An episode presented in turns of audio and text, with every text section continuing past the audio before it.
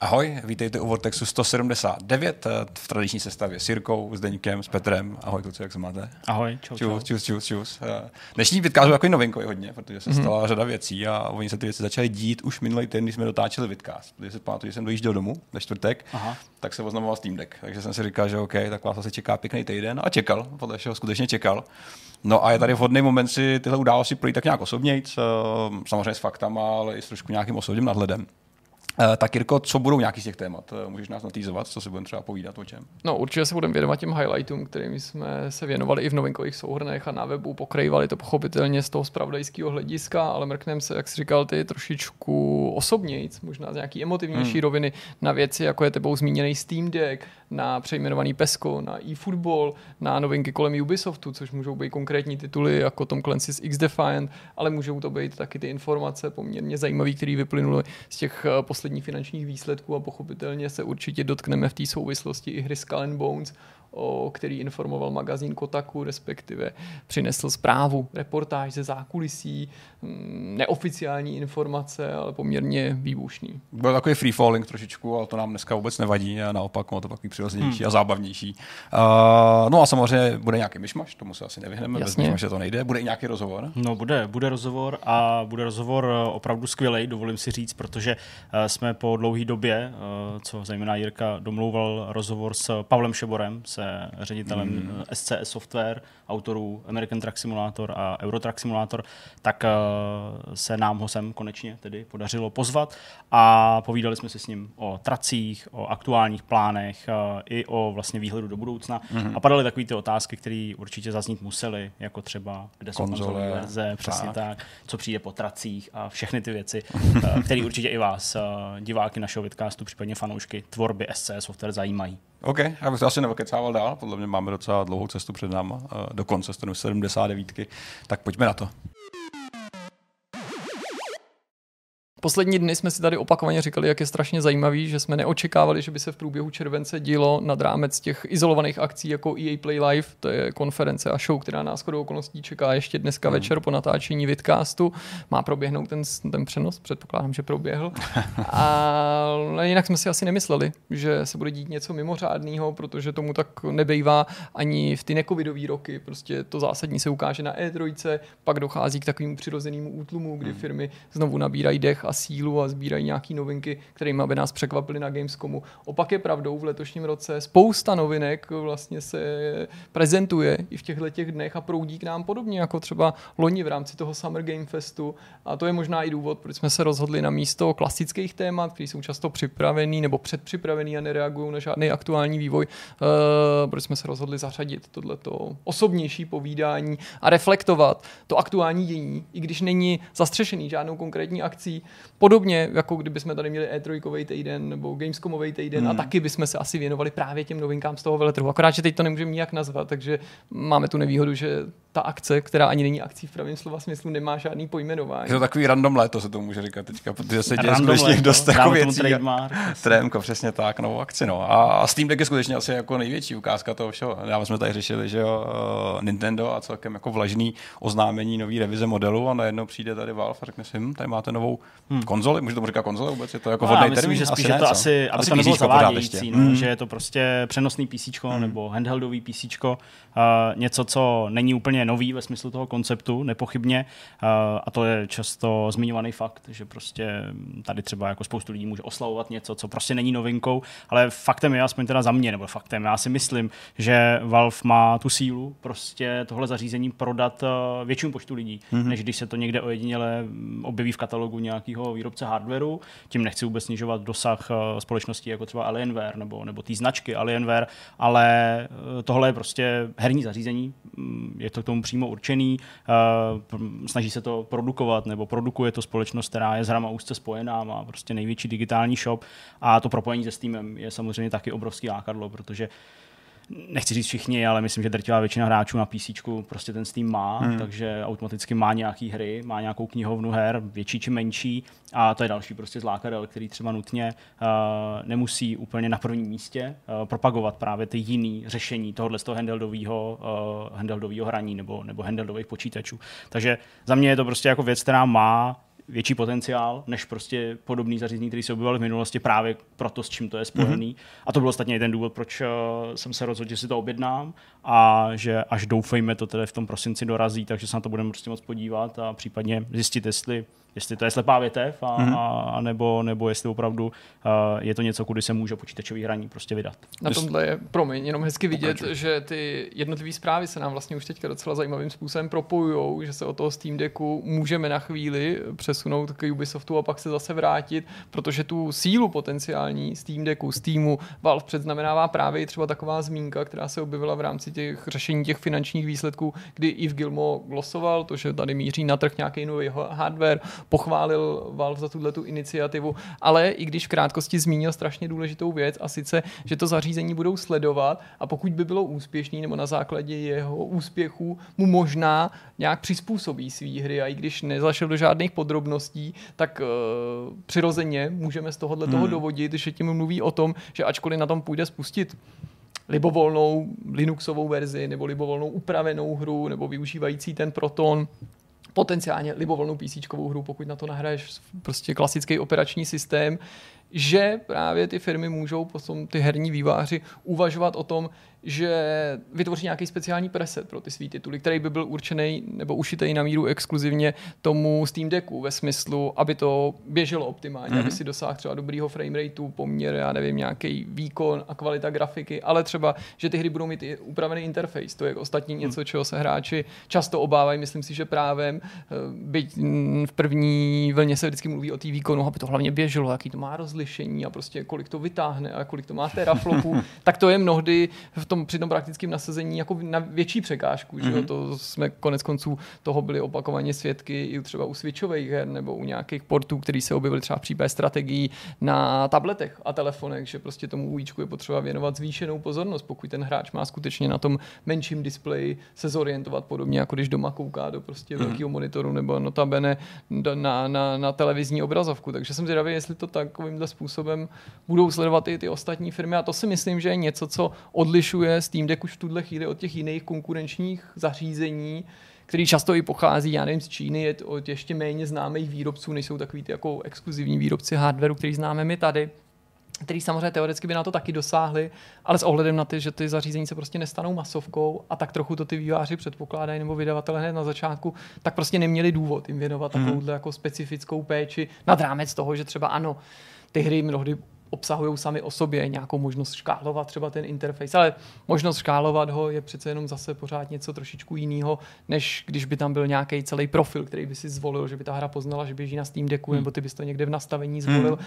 a celý by se to tomu přizpůsobilo, dejme tomu včetně ovládání, který by nebylo jakýmsi generickým gamepad ovládáním, ale třeba Steam Deck ovládáním, včetně využití těch spodních tlačítek hmm. a těch prostě haptických plošek a podobně. To je pravda. Já si vás říkám, jako, co si od toho výváře budou slibovat, když to ve výsledku projde, jestli vysloveně vysloveně chtějí tu hru dál ještě customizovat pro nový hardware, nebo jestli to plně další jako PC, další jako extension té PC platformy, protože z mnoha hmm. my víme, že vlastně všechny hry, Steam, který Steam nabízí, by měly být, mají dostupný a fungující víceméně bez kompromisu, že jo? To je jako výsledek té no, zprávy. Hele, já myslím, no, já, já, bych to úplně takhle, takhle jako neřekl jako otevřeně, mm. nebo jako takhle jednoznačně, protože Jasně. jak už tady Jirka i naznačoval, vlastně ten uh, základní operační systém, na kterým to poběží, když si to doneseš uh, z krámu, asi ne, ale když to přijde, uh, tak tam bude ten SteamOS a to mm. je Linuxová, uh, Linuxový modul, nebo Prostě, di, promiň, díky, jasně, distribuce.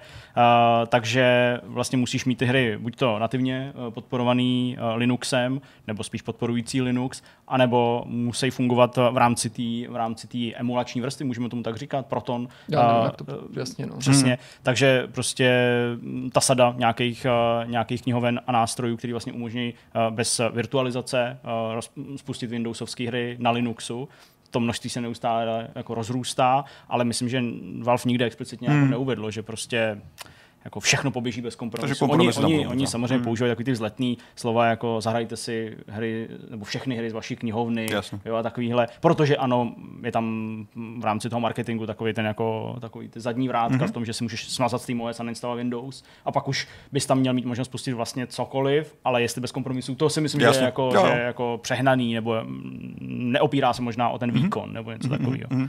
Tady ta zpráva, nebo obecně ten, ten, to oznámení, který právě stojí na tom, že to je vlastně jako izolovaná, ale neizolovaná platforma je docela jako vhodný pro mě, protože já vlastně nechci přenosný PC, já chci něco, co je trošku kurátorovaný, což je právě to, co Steam jako takový nabízí. A současně je fajn to, co říkáš ty, že ty vlastně jako uživatel budeš mít možnost to wipenout a víceméně instalovat všechno, co budeš potřebovat. Hmm. Což jako zase otevírá vrátka zase dalším lidem, kteří chtějí od toho hardware trošičku něco víc. Hmm. Lidi, kteří možná budou Steam kupovat nejenom kvůli hrám, nebo možná ne vůbec kvůli hrám, ale kvůli možnostem, který mají s tím spojený.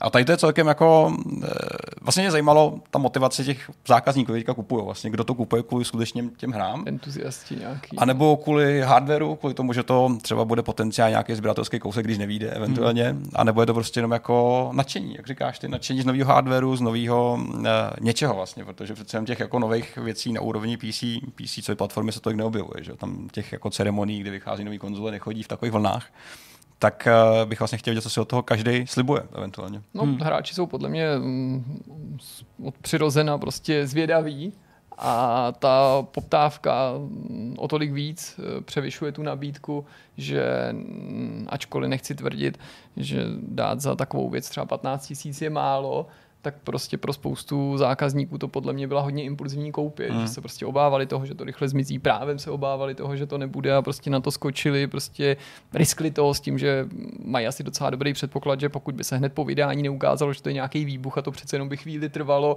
tak uh, mají jistotu, že to prodají a i když se na tom nebudou snažit vydělat nebo jako zneužít tu svoji pozici, tak se jim třeba ten vklad finanční vrátí, kdyby se jim to nakonec nelíbilo. Takže já bych řekl, že s ohledem na to, kolik toho asi reálně bylo k dispozici, tohle mohli v té první vlně úplně v pohodě vykoupit mm-hmm. nebo mhm. si o tu předobjednávku přihlásit prostě čistě nadšenci, lidi prostě pro který mm, který vyhledávají něco nového, rádi zkouší nějaké jako technologie, originální věci.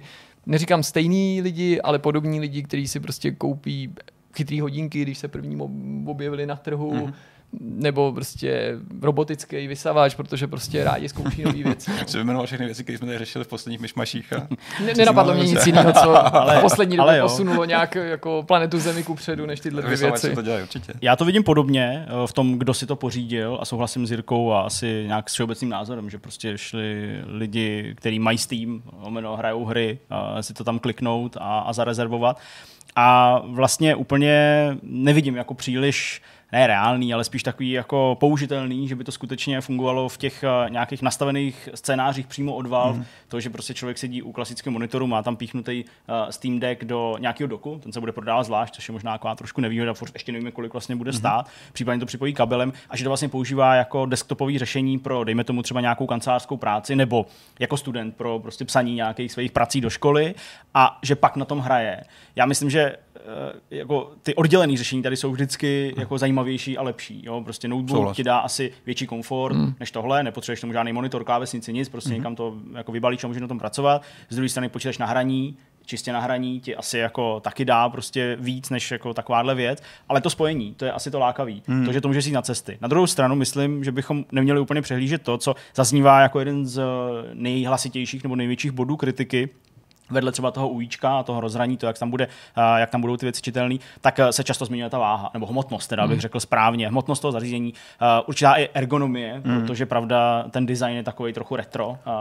Mně se třeba úplně jako tolik nelíbí, ale to už zase. No, ono to hrozně vypadá jako něco z 90. Jo, jako já... Game Gear nebo Přesně. Atari Lynx, samozřejmě to všechno zaobleníš, ale připomíná to ty masivní handheldy, které se snažili konkurovat původnímu Game Boy, nabídli třeba už barevné obrazovky, ale prostě žrali milion baterek, mm. byly tlustý, těžký, široký. Jo a vedle toho ten Game Boy vlastně, který měl jako mm, méně atraktivní hardware, prostě tou jednoduchostí, ale takovou přímočarostí a snadnou uchopitelností se zdál být nakonec lidem přitažlivější. Tohle nás trochu vrací do takových těch dob, že prostě museli jsme tam narvat spoustu no. věcí, takže se to trochu na tom obalu projevilo. No. Jaký ovládací prvky jste tam chtěli dát? Eh, ano. Že? Prostě, a dej to tam. Jasně, je to tam prostě jako všechno, doslova vlastně ten D-pad a pak ty, ty tlačítka eh, Y, B a X, mhm. ty vlastně, vlastně jako, jako tečou, hmm. tečou z toho zařízení tak trošku, jo, úplně, úplně na těch hranách. Takže jo, jako ta ergonomie vypadá, já nechci říct strašidelně, jo, protože ono se to prostě asi bude dát normálně ovládat. Ta hmotnost to je určitě objektivní nějaká výtka či obava, která zaznívá. I já to v sobě mám, byť říkám, jako jsem vlastně docela nadšený z toho zařízení a těším se, eh, pokud to bude splňovat ty hardwareové uh, hardwareové specifikace a bude to fungovat na tom ty hry, tak ano, těším se na to,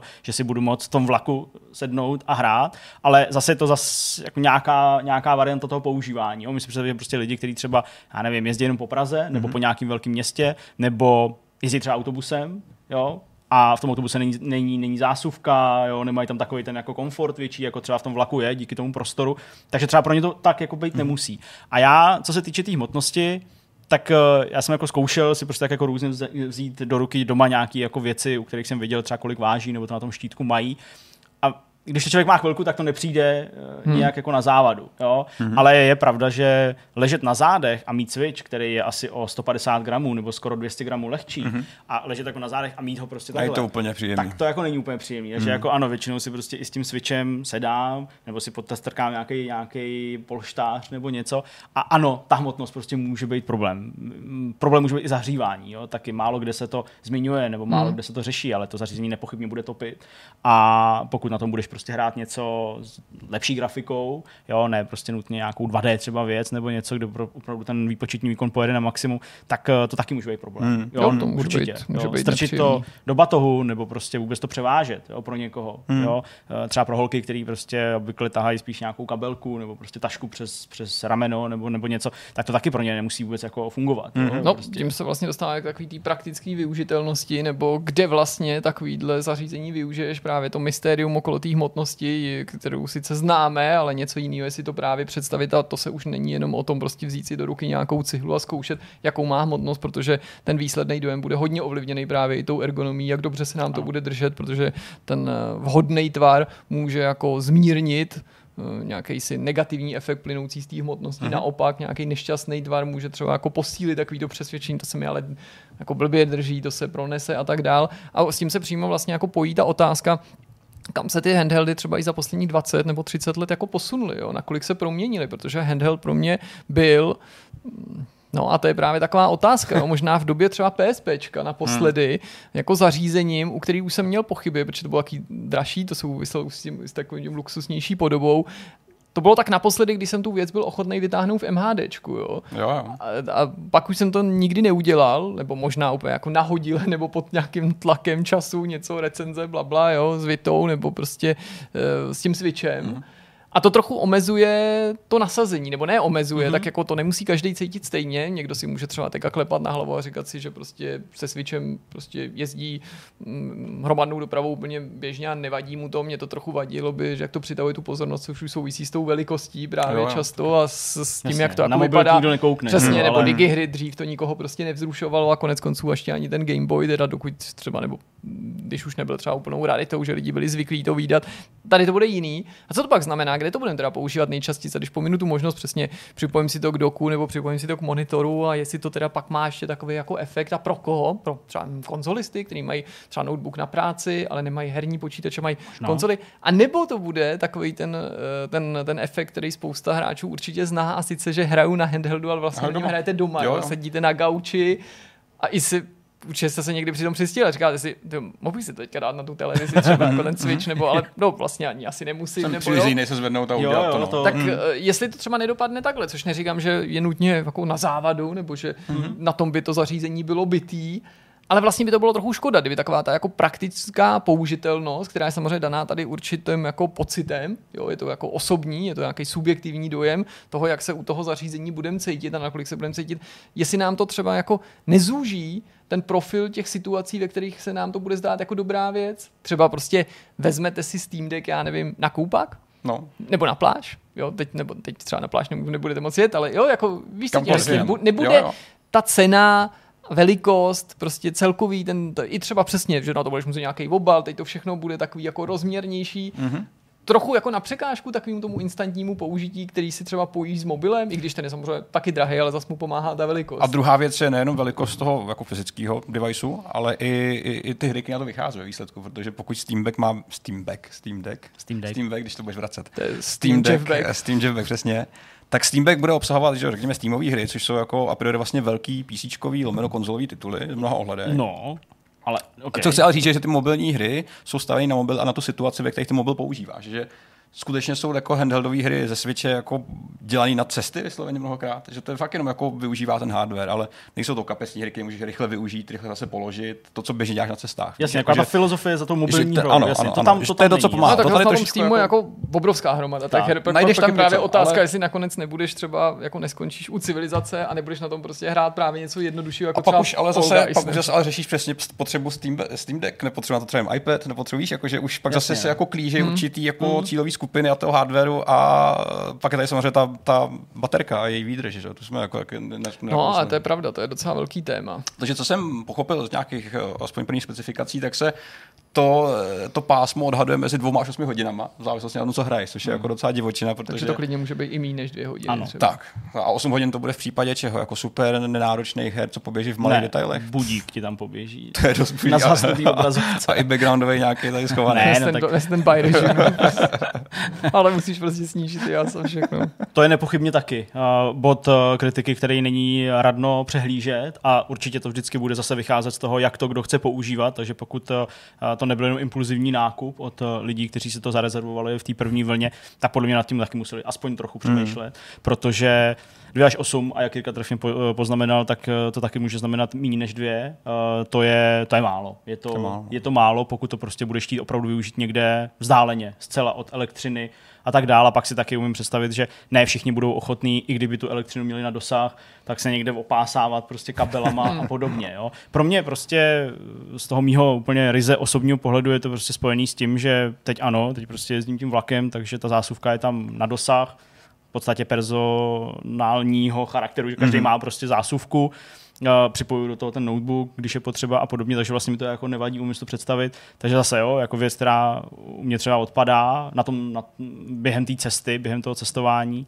a takové ty věci, jak tady Jirka mluvil o tom, že mm, třeba se zdráhá vytáhnout Switch v MHDčku, nebo jestli bychom si vzali Steam Deck na koupák, tak to je, to je ve mně taky takový jako trochu uh, pořád jako problematický, že já si taky úplně nemůžu představit, jak to vlastně bude vypadat, když se tam začnou míhat nějaký obrázky a začnou tam něco hrát a, a prostě jestli tam ty lidi, kteří budou vedle mě sedět, toto budou čumět nebo nebudou, protože Lost from Beyond v tramvaji. Půlka, půlka vošoustu za to, to bych, to, bych, to bych třeba mohl přesně, protože do toho notebooku zase je to jako nějaký písmenka, nějaký, nějaký psaní, to jako lidi moc nezajímá. Že? jo, A navíc si- notebook je běžný, píše. že to- A notebook má každý, hmm. přesně. Jo, takže jo, to jsou, to jsou taky všechno prostě věci. Uh, pořád to ale u mě přebíjí jako ta vidina toho, že si budeš moct zahrát ty jako velký počítačové hry uh, na cestách, pokud to bude fungovat Hmm. samozřejmě.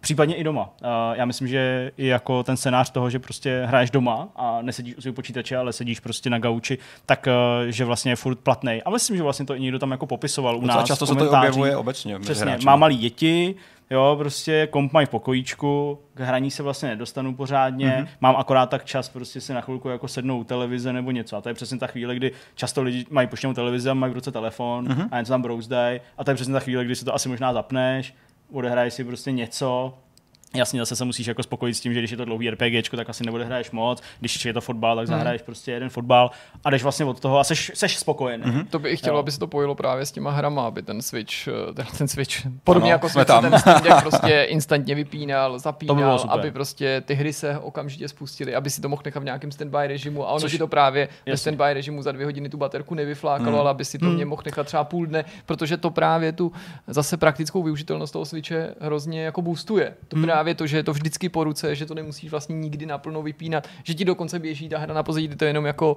rozsvítíš displej a pokračuješ tam, kde si přestal, to je hrozně super, tím se že vrátili prostě k té filozofii, kterou měli už prostě na DS a podobně, jo, že jste jenom jako zaklap mm-hmm. a pokračoval si. A napadly mě k tomu ještě dvě post, dva postřehy. Jedna věc je, že docela často jsem výdal uh, takový komentář ve stylu, teda od lidí, co si to objednali nebo o tom minimálně uvažovali, hele, když jako to selže v těch ostatních věcech, tak si myslím, že to bude super věc na hraní streamovaných her. Ale to u mě teda, musím říct, už přijde jako takový hledání Využití, nějakého no, využití za každou cenu, protože si myslím, že skutečně jsou tady lepší, proto jednodušší a levnější a méně jako sofistikovaný způsoby. A, a pořád bych si kladl tu stejnou otázku, jo. Jak chceš teda ty streamované hry hrát, když je budeš hrát doma, není jednodušší je zahrát na notebooku, když je hrát na cestách, tak zase zase přesně to cestování s tím a streamovaný hraní na cestách, cloud to samo o sobě pro ale i kdyby je tak, spíš jako oxymoron. Jasně, ale tak prostě klipsna na gamepad a, a mobil mě furt přijde jako jo, hodnější řešení. Právě pro, pro, pro řadu lidí to už to je, že jako vlastně něco k tomu mají a nemusí dělat, nebo kvůli tomu kupovat extra zařízení. Já říkám kvůli tomu, ale obhajovat si to tím, mm-hmm. že na to, no, to, to, to, použiju taky. Ale jako chápu, že třeba když máš x jiných důvodů, tak tohle může být pro tebe jenom dalším z řady. To samozřejmě respektu. A druhá věc, která mě zaujala zase, aby jsme byli právě takový jako vyvážený a nejenom kritický, je skutečnost, že se posledních dnech hodně mluvilo o tom, jak je to vlastně s rychlostí toho úložiště. A obecně jsem narazil na spoustu komentářů, kteří spochybňovali právě tu SD kartu. Bez ohledu na to, jaký to úložiště si vybereš a jak rychlý bude, jak bude velký, jak bude svižný to interní. Takže SD kartu, to se od prvních dnech objevilo jako, jako zprávy, že jako, no to je fajn, že to jde samozřejmě rozšířit tou kartou, ale to neberu ani vážně, protože to nebude určitě ono. A skoro okolností dneska ráno, když jsem jel do práce, tak jsem zaregistroval zprávu, že IGN všechny ty hry, které hráli a testovali, tak hráli z té karty, karty. Což si myslím, že svědčí o tom, že to praktické využití mm-hmm. té karty je, je nespochybnitelné, mm, nebo že, že to není něco, co je na překážku tomu mhm. hraní. Mm. Ty, jak jsem mluvil o té uh, instantní přístupnosti uh, toho zařízení, tak vlastně podle těch specifik by měl tohle Steam Deck mít, to znamená nějakou obdobu Quick Resume, jako má Xbox, tak uh, to stejný, prostě, že ti to dumpne tu hru na nějakou tu ramku 16 gigovou a ty v podstatě tu konzoli nebo konzoli počítač zapneš znova a on nestartuje, nebo doufám teda, doufám, že nebude startovat jako, jako počítač, mm. ale že právě jako díky té utilitárnosti a tomu SteamOS ti prostě skočí do nějakého menu a ty jenom odstartuješ tu hru, vlastně seš tam, kde jsi byl, nebo možná ta hra třeba zůstane zapauzovaná, já nevím, mm-hmm. jo, a když to jen dáš do nějakého standby. Takže to by bylo vlastně fajn a to je určitě plus k tomu zařízení, jako určitě jo, protože uh, prostě jo, můžeš hrát i na notebooku výkonným ve vlaku, taky to funguje, hmm. jo, nebo venku, prostě na zahradě, určitě jo, ale vlastně je to méně pohodlný. Mám skoro pocit, že tady ta instantnost už je dneska jako asi i povinností pro z pohledu jo. výrobců, že už si na to lidi tak zvykli ze všech možných úhlů pohledu, jo, že když to nedostanou, tak, tak budou výrazně cítit nějaký nedostatek. A ještě bych se chtěl otřít o jednu věc často se setkávám s tím, že lidi jako zmiňují, že tohle je switch killer, ale myslíte si, hmm. že vůbec je no. Steam Deck jako konkurencí Hele, pro, pro, pro Switch? To mi úplně nahráváš, protože já jsem přesně myslel na to stejný téma, když teďka Zdeněk mluvil, právě s okolností, když se dotknul těch notebooků, že já jsem přesvědčený, že teďka, ale i do budoucna, až to zařízení bude masově třeba dostupný, nebude se na ně muset čekat, že budeme prostě potkávat na internetu do nekonečna články typu mám si koupit Steam Deck nebo Switch, co je lepší, hmm. kde jsou lepší, kde furt to budou srovnání, ale skutečnou konkurencí konkurencí pro Steam Deck jsou z mýho pohledu herní notebooky nebo jakýkoliv notebooky. Souhlas. Jo, hmm. prostě ano, bude to svádět k tomu tím, jak to zařízení vypadá, ale člověk, který bude uvažovat o Steam Decku, já neříkám, že tady nejsou jako lidi, kteří by taky hmm. to měli postavený Switch versus Steam Deck, ale já jsem přesvědčený, že to ve větší skupině budou lidi, kteří zvažovali nějakou herního notebooku nebo notebooku, na kterém by i hráli. Hmm a budou se rozhodovat mezi těma dvěma zařízeními. Notebook nebo Steam Deck. Ne hmm. Steam Deck nebo Switch, hmm. protože to jsou diametrálně odlišní zařízení ve smyslu té herní nabídky. Tak, Jasně, ano, že na ano, Switchi ano. máme taky některé teďka už hry západní, prostě takový ty mainstreamovější, ale znám jenom málo lidí, kteří by si koupili, kteří by si koupili Switch, pokud vůbec nějaký, nebo, nebo málo, i se setkám s tím názorem, kteří by si koupili prostě hmm. Switch kvůli tomu, aby na tom hráli třeba Wolfensteina. Hmm. Je tam, ale myslím si, že to úplně není ten důvod, proč by si měl sáhnout o Switchi. Ale já si vlastně myslím, že uh, taková ta jako hlavní část těch, uh, těch uh, názorů, nebo spíš takových těch otázek uh, do placu, jestli je to Switch killer nebo není, možná přichází od těch lidí, kteří třeba uvažovali nad tím, že by si Switch koupili, právě s tím, jak si do toho pronikají ty západní mm, hry, že je třeba vlastně nezajímá ta produkce Nintendo no, mm. příliš a vlastně jako chtěli z toho mít uh, přehrávač západních her nebo multiplatformních her, ať teda jsem úplně takhle jako uh, uzavřený tomu západu takhle nebo nakloněný k němu, a, a právě čekali, že když by, mm, když by Nintendo představilo Switch Pro, což se nestalo, byl, byl Switch OLED a to jako bylo nějaký zklamání, řekněme, nebo minimálně nenaplněné očekávání, tak podle mě očekávali, že prostě s nárůstem toho výkonu ještě u uh, vývojářů a vydavatelů eh, třetích stran zroste zájem tam ty hry portovat a mít tam je a chtěli z toho mít podle mě uh, tohle. A když přišlo to PC v podobě toho handheldu od Valve, tak jako to pro ně bylo vlastně to, co, to, co chtěli. A mm-hmm. proto se objevovaly ty články, dle mýho, nebo z velké části, a proto se objevovaly tyhle ty názory, a teď je prostě Nintendo mrtvý a Switch mrtvý, hmm. ale přesně je jako důležitý fakt vymezit, že to, že se ty zařízení jako podobají, ano, hmm. podobají, prostě je to, je to handheld s displejem uprostřed a ovládacíma prvkama na straně, ale to je vlastně skoro ta jediná podobnost, která tam je, jo, je, ano, pokud bychom hledali dál, tak já nevím, můžeš prostě streamovat nějaký hry na Switch a tady jakým můžeš streamovat. Jo, jako, no, ale jako našli jsou ale, i podobnější ale, zařízení Switchy, jako přesně, že používali i ten systém těch Joy-Conů, třeba jo, přesně, u těch přesně, to je další jako věc. mobilních věcí. Ale Switch, podle mě, pro jako drtivou většinu těch zákazníků, hráčů, kteří jako pochopili, že ty západní hry tam asi jako tolik nebudou, tak prostě je nedílně spojený s tou exkluzivní nabídkou titulů od Nintendo a her od Nintendo, nebo her, který mají ten charakter uh, a mhm. prostě mm-hmm. jako kupují to proto. A je to prostě konzole pro tyhle hry a není to přehrávač PC her nebo přehrávač multiplatformních titulů. A to je zase ten Steam Deck. Takže prostě já v tom taky ty spojnice nevidím a přijde vlastně hrozně krátkozraký, krátkozraký. nebo jako mm. nepoučený to vlastně vůbec jako jakkoliv dávat vedle sebe nebo to porovnávat. Eh, samozřejmě nad rámec nějaký ergonomie nebo, nebo prostě nějaký váhy, ale mm. dál už to prostě žádný spojnice nemá. No. Tak souhlas. Já myslím, že, že Steam Deck typického Nintendo zákazníka neodvede. Mm, tak. Ten, ten chce ty svoje hry, Přesně. ty svoje značky. Pak tady vzniká možná malý průnik, nebo malý, možná ne malý, možná mm. velký. Lidí, kteří fakt chtějí hrát v klidu, neunutně u počítače, ale chtějí si vyzkoušet ty hry, které považují za ty velký, za ty západní, za ty atraktivní, technologicky nějakým způsobem. Možná, jo. Otázkou je, kolik jich je, uh, ale to se dozvíme asi v budoucnu. Možná to v pravém slova smyslu nikdy nebyli zákazníci Nintendo, ne protože se jima dosud nestali, ale prostě právě protože, jak jste někdo řekl, pořád váhali, pořád vlastně čekali, pořád jako čekali na další hru nebo něco, co to legitimizuje a to vlastně znamená, že v pravém slova smyslu k tomu Nintendo vlastně nikdy nebyli nakloněný, takže Jasně. to, že si teďka třeba koupí ten Steam Deck pořád nemusí být jako hmm. skutečná jako ztráta toho Nintendo, hmm. protože by třeba potom Switchi nesáli ani v tom případě, že by tady ten Steam hmm. Deck jako nebyl, že by prostě neměli, neměli na vybranou. Já mám ještě úplně poslední věc, eh, malinko se k tomu Steam Decku, malinko se vracím ještě k tomu rozhraní a tomu, tomu ujíčku, mě to napadlo až v průběhu toho povídání. Eh, když se mluví o streamovaných hrách, to znamená prostě o streamování her tak, jak vypadá jedna ku jedný, třeba na Xboxu, řekněme, přes, přes xCloud a streamuješ se do mobilního telefonu prostě s úhlopříčkou, nevím, kolik to má, pět a půl, něco takového. No. Tak ano, jako jsou tu a tam články, nebo tu a tam nějaký komentáře, jako že prostě tahle hra už nejde moc hrát na tom streamovaný hraní, nebo, nebo přes streamovaný hraní, protože prostě má to rozhraní tak titěrný, že to nejde mm-hmm. přečíst. Mm-hmm. Ale vlastně jako mně nepřijde, že bychom tohle téma řešili nějak plošně mm-hmm. že se skoro nezmiňuje, nebo, no a nebo je to hrozně souvisí málo. s tím, že to samotný streamovaný hraní pořád není tak rozšířený, aby se, my jsme se v té debatě dostali dál, aby jsme se právě nebavili už jenom o tom, funguje to, nefunguje. Ale jaký ale to vlastně aby, je ten zážitek? Aby jsme to je pravda, no. se dostali do té druhého no. plánu té debaty, to, to Rozumím. tudíž jako skutečně je to i dobrý v tom. Jasně. No já narážím prostě na to, že v momentě, kdy se ten eh, Steam Deck objevil, tak uh, opravdu jako spoustu lidí v podstatě to odsoudilo úplně během pár, pár vět, jako je to naprosto nepoužitelný. 1280 na 800, na tom nebude nic prostě vidět, je to úplně k ničemu a pokud to prostě jako to UIčko nepřijde přesně nějakým updatem do té hry, tak aby bylo vhodný pro, pro, pro takovýhle display, tak je to prostě úplně jako hotový, vyřízený, Valve to může zabalit a konec.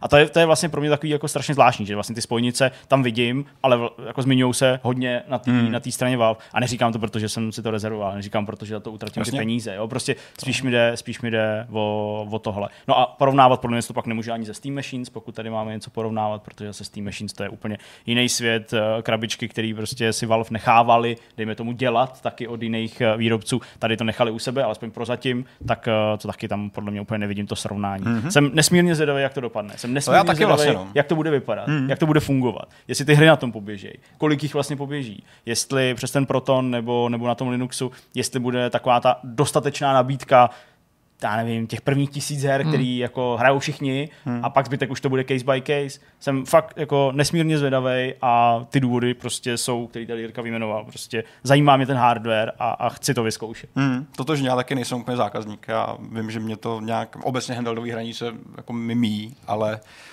vlastně bych opakoval, co si řekl. No, zajímá, mě, zajímá mě hardware, zajímá mě vlastně výsledek a, a možná spíš jako ten, ten finanční výsledek, než nutně ten, ten, ten jako přímo hráči, protože to je samozřejmě docela otevřený, ale taky to může být další hardware, který Valve vyplivlo a ten umřel a s ním spousta dalších věcí. Tak hmm. snad ne, no. Tak uvidíme a mezi tím se můžeme přesunout na další téma.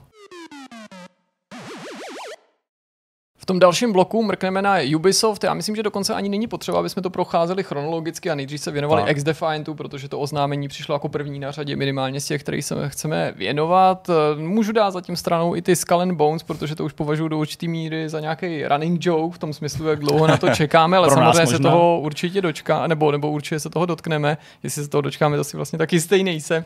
Ale já musím ze všeho nejdřív prostě ventilovat svý zklamání ze stavu, v jakém pravděpodobně je hra Beyond Good and Evil 2 která se potýkala nepochybně s obrovskýma problémy ještě předtím, než byla oficiálně oznámená, protože k nám neustále proudily ty zprávy o tom, že to prochází nějakýma restartama, unikly nějaký videa, unikly nějaký obrázky, konec konců s nějakýma potížema se potýkal i ten první díl, mm-hmm. nebo možná obecně hry od Michela Ancela, ale nechci mu teda jako křivdit, ale že to nebyly prostě projekty, které by byly uh, instantně hotové, nebo které by třeba jako vždycky vycházely podle plánu, nebo ten jejich vývoj probíhal podle plánu. Ale teda musím říct, že ze všeho nejvíc mě znervozňuje mm, to konstatování Ubisoftu, že nejsou ještě ani jako připravení, nebo se neblíží tomu momentu, kdyby byli ochotní mluvit o datu vydání, jo, což nasvědčuje kromě jiného tomu, že se spíš jako vzdalujeme tomu bodu, hmm. protože když se pohlídneme tak dva, tři roky naspátek, tak o té hře bylo mnohem víc slyšet a byla mnohem víc vidět. Ukazovala se na akcích Ubisoftu nebo před akcemi Ubisoftu, viděli jsme nějaký záběry, výváři o ní mluvili. Hmm a ta komunikace naopak se utlumila, což nikdy nevěstí nic dobrýho. A samozřejmě veškeré tyhle ty pochyby nebo obavy fanoušků určitě se znásobily po tom, co Michel Ancel opustil nejen Ubisoft, nejen Beyond Good and Evil 2, ale i Wild a obecně svět videoher. A samozřejmě to tehdy doprovázely komentáře jak z jeho strany, tak ze strany těch týmů, obou, i v Ubisoftu, i od autorů Wild, což je úplně náhra, ta nevzniká v Ubisoftu, mm. ta mhm. vzniká v nějakém evropském, francouzském studiu. I když teda Beyond Good and Evil vzniká v Montpellier. No, chci tím jenom říct, že samozřejmě se všichni zapřísahali, že on tu svoji práci dokončil, už tam není zapotřebí, všechno je v pořádku, oni už to jenom dotáhnou do finále, ale to jako hmm. úplně nevypadá hmm. teda. My ani nevíme, v, jakým, v jaký fázi, ta, nebo ne v jaký fázi, to, že nevíde, to víme, že, ale, ale co jsou ty důvody těch odkladů. My nemáme úplně konkrétní info o tom, jestli se hra restartovala nějakým způsobem, hmm. nebo jestli došlo k nějaký kolizi eh, vizí a podobně. Ne? No, restarty tam proběhly, to myslím, že je spíš jako veřejným timestream, to, to asi... ani možná jako Ubisoft netají, že se hmm. ta vize nějak jako vyvíjela, by to možná nazvala herní společnost, lepší, než okay. jako, že, že ji úplně pozměnili. Ale ano, no, součástí té nekomunikace je i to, že vlastně tu nejistotu hráčů umocňuje fakt, že protože vývojáři nekomunikují, tak automaticky si fanoušci představují ty nejhorší možný scénáře, hmm. ty katastroficky. Jo? No, to často nebývá daleko od pravdy. Vy zprávě z Calen Bones, jo? že když ty firmy jako ani nemluví o tom, v jakém stavu se ten titul vlastně nachází, nebo ten projekt, tak to obvykle znamená, že to není úplně jako hmm. za, hmm. za rohem. Hmm. Myslíte, že, že za tímhle uh, stojí ta skutečnost, že Ubisoft je strašně velká společnost? Že prostě uh, ano, pokud to byly restarty vizí nebo mm, možná vyhodnocení toho, že ta vize, na základě který se ta hra po nějakou dobu vyvíjela, není dostatečně silná, lomeno zajímavá, lomeno už jí ujel vlak, už prostě nedos, uh, nesedí do těch trendů, že prostě to je ten problém, protože u těch Skull and Bones pokud teda budeme věřit tomu, co se objevilo na Kotaku, mm. ale co se vlastně říká už poměrně dlouho a určitě se to netýkalo jenom Skull and Bones či, Skull and Bones či Beyond Good and Evil 2, ale určitě v nějaké fázi třeba Assassina a tak dál, že to prostě je tohle, že jako je tam tolik lidí, kteří o tom musí rozhodovat a tolikrát to převrátit, to, to téma nebo tu vizi a ten koncept, že prostě nakonec uplyne nějaká doba, mm-hmm. která vlastně působí na ty hráče hrozně dlouho, jako třeba rok a půl nebo dva, kdy se skoro nic neděje a právě takový limbo divný a po něm pak prostě někdo přijde a řekne, dobře, tak teď to předěláme, protože jsme se rozhodli to udělat jinak. A nedej bože, když se to prostě někdo jako opakuje, tak je to prostě proto, že je Ubisoft tak obrovský? Já jsem si skoro jistý, že ty paralely, které vlastně docela dobře jsme si mohli přečíst právě v souvislosti s Skull Bones, budou použitelné i tady, protože oni se často hodně opakují. Vždycky je to nějaká. No tak je to nějaký rystý společnosti. Že? Je to asi, hele, jako Ubisoft je megakorporát a jak si říkal, tam se musí obecně každý ke všemu vyjádřit Často se ví, že když se vymění management, že tam není jen vztah v rámci studia, ale vztah v rámci vedení Ubisoftu jako, jako vlastně velkého baráku, který vlastní studia. Hmm. A stačí změna jednoho klíčového člověka, který najednou přinese nový pořádky, novou vizi. S jedním člověkem se často změní i lidi a najednou vlastně to, co bylo zažitý, tak nefunguje. A může to mít dopad právě na týmy, které jsou, řekněme, slabší v té v té vizi, nebo ne v té vizi, ale v té komunikaci vize. Když třeba si sami nejsou trošku jistý uh, a jsou snadný, jako je zvyklat třeba někým, nějakým požadavkem, protože to, co se zmínilo s Callum Bones, je, že se změnilo vedení na několika stranách a najednou se změnily požadavky, které měly hmm. vlastně vůči sobě navzájem. A to vedlo k mnoha že, krizím, restartům, dalším problémům. A to klidně může být symptom toho, co se děje u Beyond Good and Evil. Vlastně jako bez větších problémů se to dokážu představit, že to bude kombinace všech možných malých problémů, protože oni jeden souvisí s druhým. Že, že když se ti projekt nedaří, tak máš otrávený lidi, otrávený lidi jsou prostě unavený, odcházejí, s nimi odchází nějaká zkušenost, kterou mají.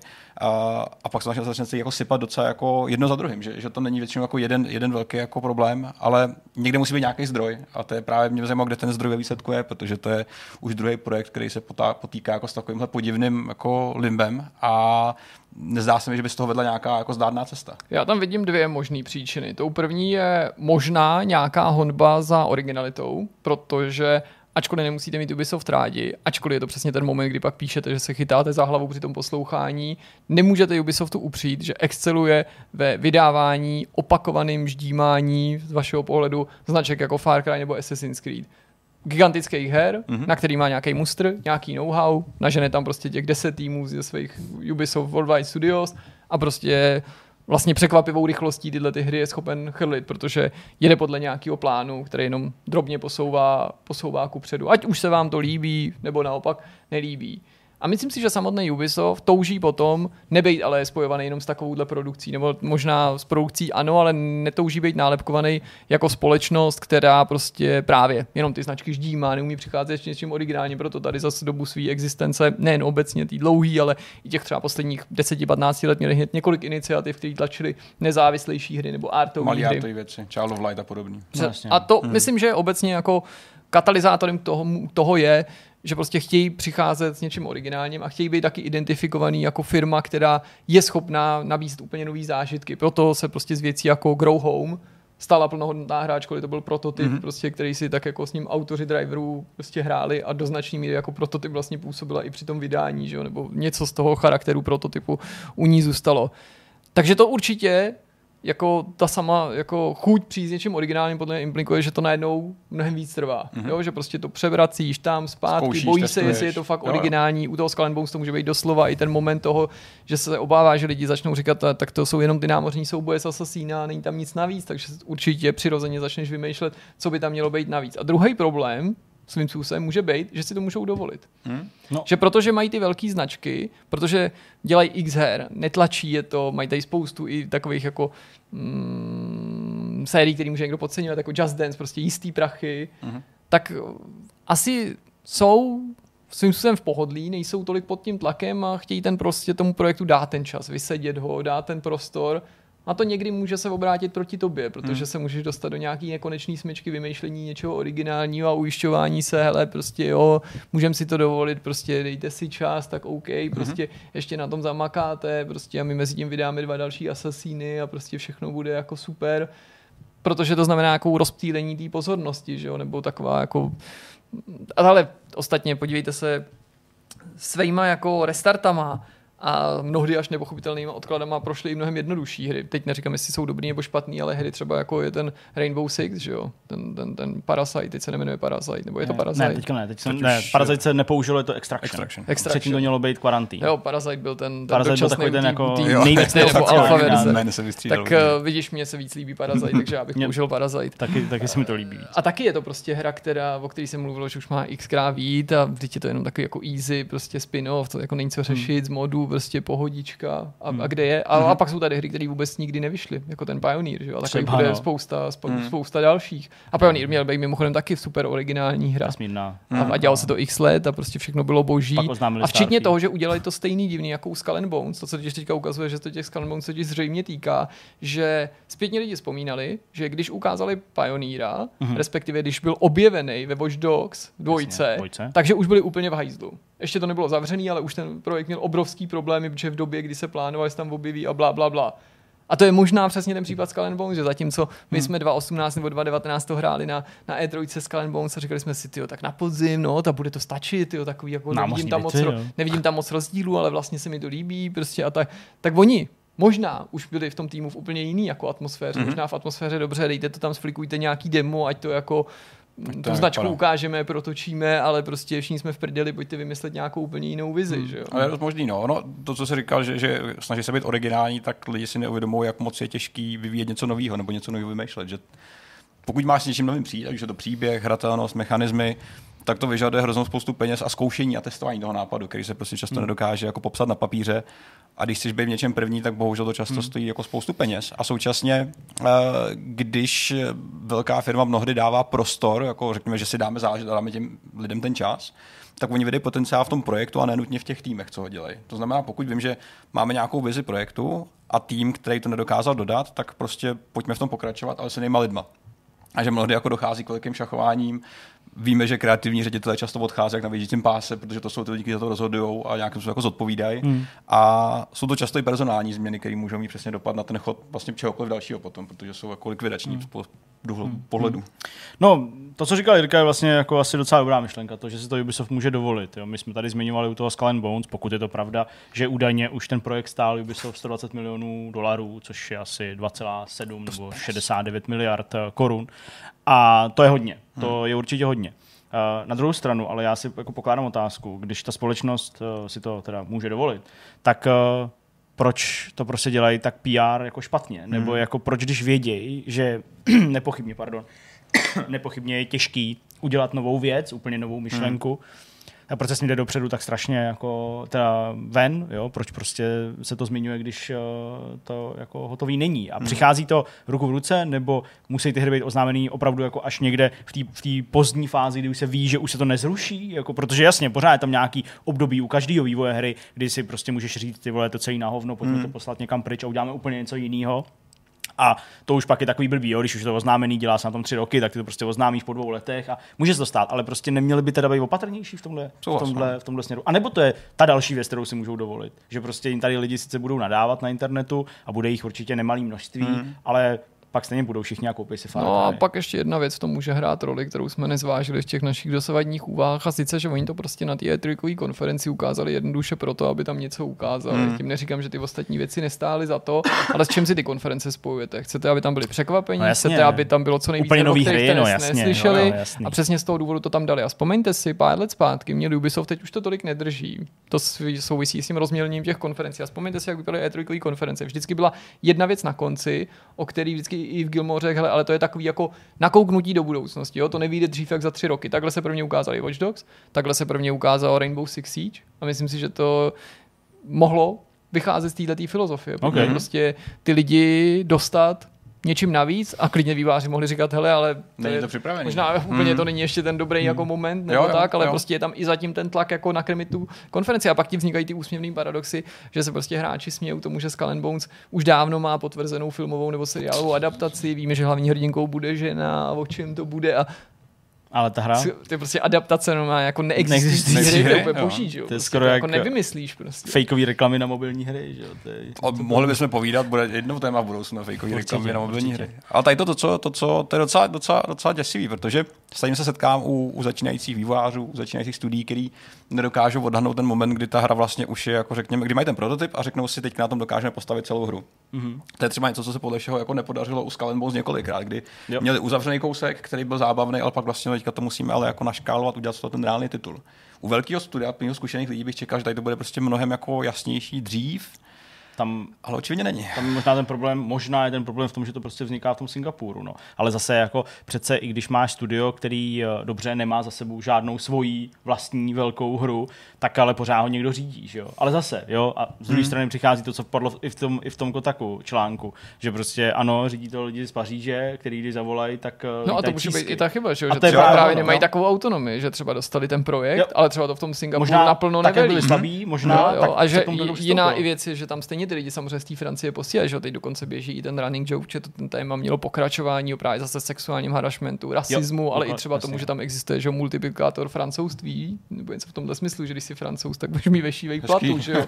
Ale to může být jenom jako odraz těch jako jiných praktických problémů, tedy hmm. že jestli třeba místní zaměstnanci, a teď to nemusí jenom ze Singapuru, ale obecně třeba z jeho východní Asie, nejsou jakým asi jako druhořadejma, nebo jestli jejich názor není jako spochybňovaný. A teď nemluvím právě jenom o financích nebo o nějaké jako vnitrofirmní kultuře, ale o jejich hmm. jako postavení. A jestli to není právě o tom, že tam třeba tým složený, širší tým, ne nutně to nejúžší vedení, ale širší důležitý tým lidí, kteří mají o něčem no. rozhodovat, v dobrý víře něco nerozhodne, třeba blbě, teď nevíme, nepošlou to prostě na schvalovačku do centrály a tam jim vždycky neřeknou, hele, vy jste ještě žádnou hru nevydali, takže teď poslechněte, jak to máte udělat, posílám vám tam nového francouze, prostě Pierre přijede a řekne vám prostě, jak se dělá gamesa, jo, jo. protože vy prostě jste zase to udělali blbě. Mm-hmm. A to by bylo samozřejmě jako docela nešikovný. A další věc, která do toho mohla vstoupit, to nás teoreticky pak může, ale nemusí ještě posunout dál, je to, jak to plánujou. Má to být prémiový titul nebo free-to-play titul? A o tom se taky mluví už několik měsíců. No, a může to zapadat do té změny strategie. Mimochodem, přišlo mi mega zajímavý, i když se to číslo moc nikde neřešilo, to trochu taky jako svědčí o tom, jak ty média k těm informacím přistupují,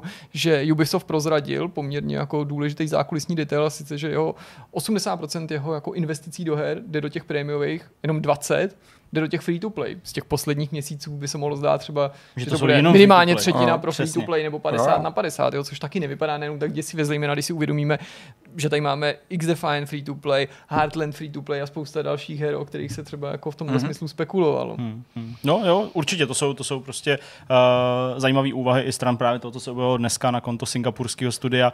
Uh, chtěl jsem tady jako vtipkovat, že prostě v Americe to skončilo válkou za nezávislost, tak třeba se taky v Singapuru trhnou. Ne, ale umím si představit tu určitou řevnivost. Prostě seš tý, z toho regionu, nebo prostě přímo třeba ze Singapuru a přesně jako to vedení se začíná rozrůstat od ty lidi z té centrály a jo, jako může to tam prostě nastat takový to, jo, to jsou ty, co nám jsem přijel říct, jak to máme dělat. Mm, mm. Z druhé strany zase, jo, to jsou ty fachmani, kteří to mají oddělat, ale vlastně mají radši držet hubu. A jo, my jsme se koupili, jo. tak. Ale jo, jako věřím tomu, že prostě něco takového tam, tam taky může být. Těch konceptů, eh, kterým asi mělo Skull Bones projít, bylo asi sedm nebo osm, podle mm. toho, co se psalo v tom, v tom článku na Kotaku. A vlastně jo, to, co ty si tady naznačil, že prostě možná někdo přišel s dobrým nápadem, ale pak si uvědomil, že z toho nejde udělat zábavná hra. I to, že se řeší problém. platební modely vlastně jako kritický, že ten přece má definovat jako design z velké části. No, no určitě. No, proto se možná musí, točí v kruhu, nebo vrací na začátek. Ale v tom článku, uh, respektive v jedné z těch výpovědí oslovených uh, anonymně vystupujících vývojářů, zaznělo to, že vlastně by paradoxně prospělo tomu singapurskému studiu Skull Bones, ale vlastně možná podobným problémům, který se, uh, teda podobným titulům, který se uh, topí v takových problémech,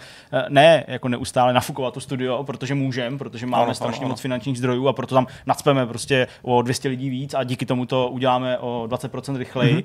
tak vlastně jako naopak to jako zúží. Zeštíhlet, jo, jo. Ale Nenastalo to třeba už, to my nevíme, to možný, jo, v průběhu těch let, jestli už ani třeba ten, kdo to říkal, si to nepamatuje, nebo u toho nebyl, jo, to se taky může stát, protože ta fluktuace těch lidí je tak, jako tak, obrovská. Tak. Takže jako vyplácat úplně všechny možné způsoby na to, jak udělat z tohohle z toho konceptu nějakou hru, to musí být jako šílený. Strašný. Jo, minimálně pohledem takhle, takhle zvenčí, ale kež bychom se někdo dozvěděli, co, co si o tom myslí to, to, to velký vedení. Prostě mm, jako, jak mm. moc velký problém to je. Že to se samozřejmě přirozeně nikdy na plnou, na plnou hubu nedozvíme. Nicméně to povídání o Skull Bones je vlastně hrozně takový těžký, protože já jsem to zažil z jiného, samozřejmě jako mnohem menšího úhlu pohledu, když prostě něco děláš, a to nefunguje. A řešit to na úrovni miliardového biznesu a stovek lidí, kteří jsou namočený v tom jako průseru dohromady, musí hmm. být strašně jako zničující vlastně pro každého, kdo tím vlastně projde. Tak tíhá ty zodpovědnosti.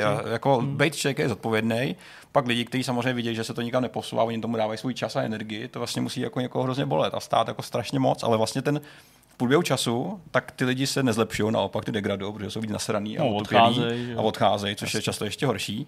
A to, že to nafoukneš, jak říkáš, vlastně není výhra, protože tam podle všeho není problém v tom, že nedokážeš něco vyrobit jako technicky a hrubě, ale že prostě chybí nějaký jako klíč, nějaký nápad, který by to celý vlastně hmm. jako zlegitimizoval a potvrdil. Takže víc neznamená samozřejmě to, že uděláme hru rychlejš a líp. To se jako potvrdilo několikrát, že prostě pokud ti chybí jako design a vize, tak ne, hmota úplně jako nestačí. Takže mě docela zajímalo, co z toho vzejde, ale teda upřímně jako není z toho úplně jako lehký čtení, no, protože smrdí to bolestí. Co ty free-to-play věci? Chcete pokračovat ještě s tím X-Defiantem? Jako můžeme určitě aspoň částečně, je to prostě něco, co se hráčům nelíbí na první dobrou, aspoň taková je, myslím, hmm. jako nějaká obecná teď nálada kolem toho.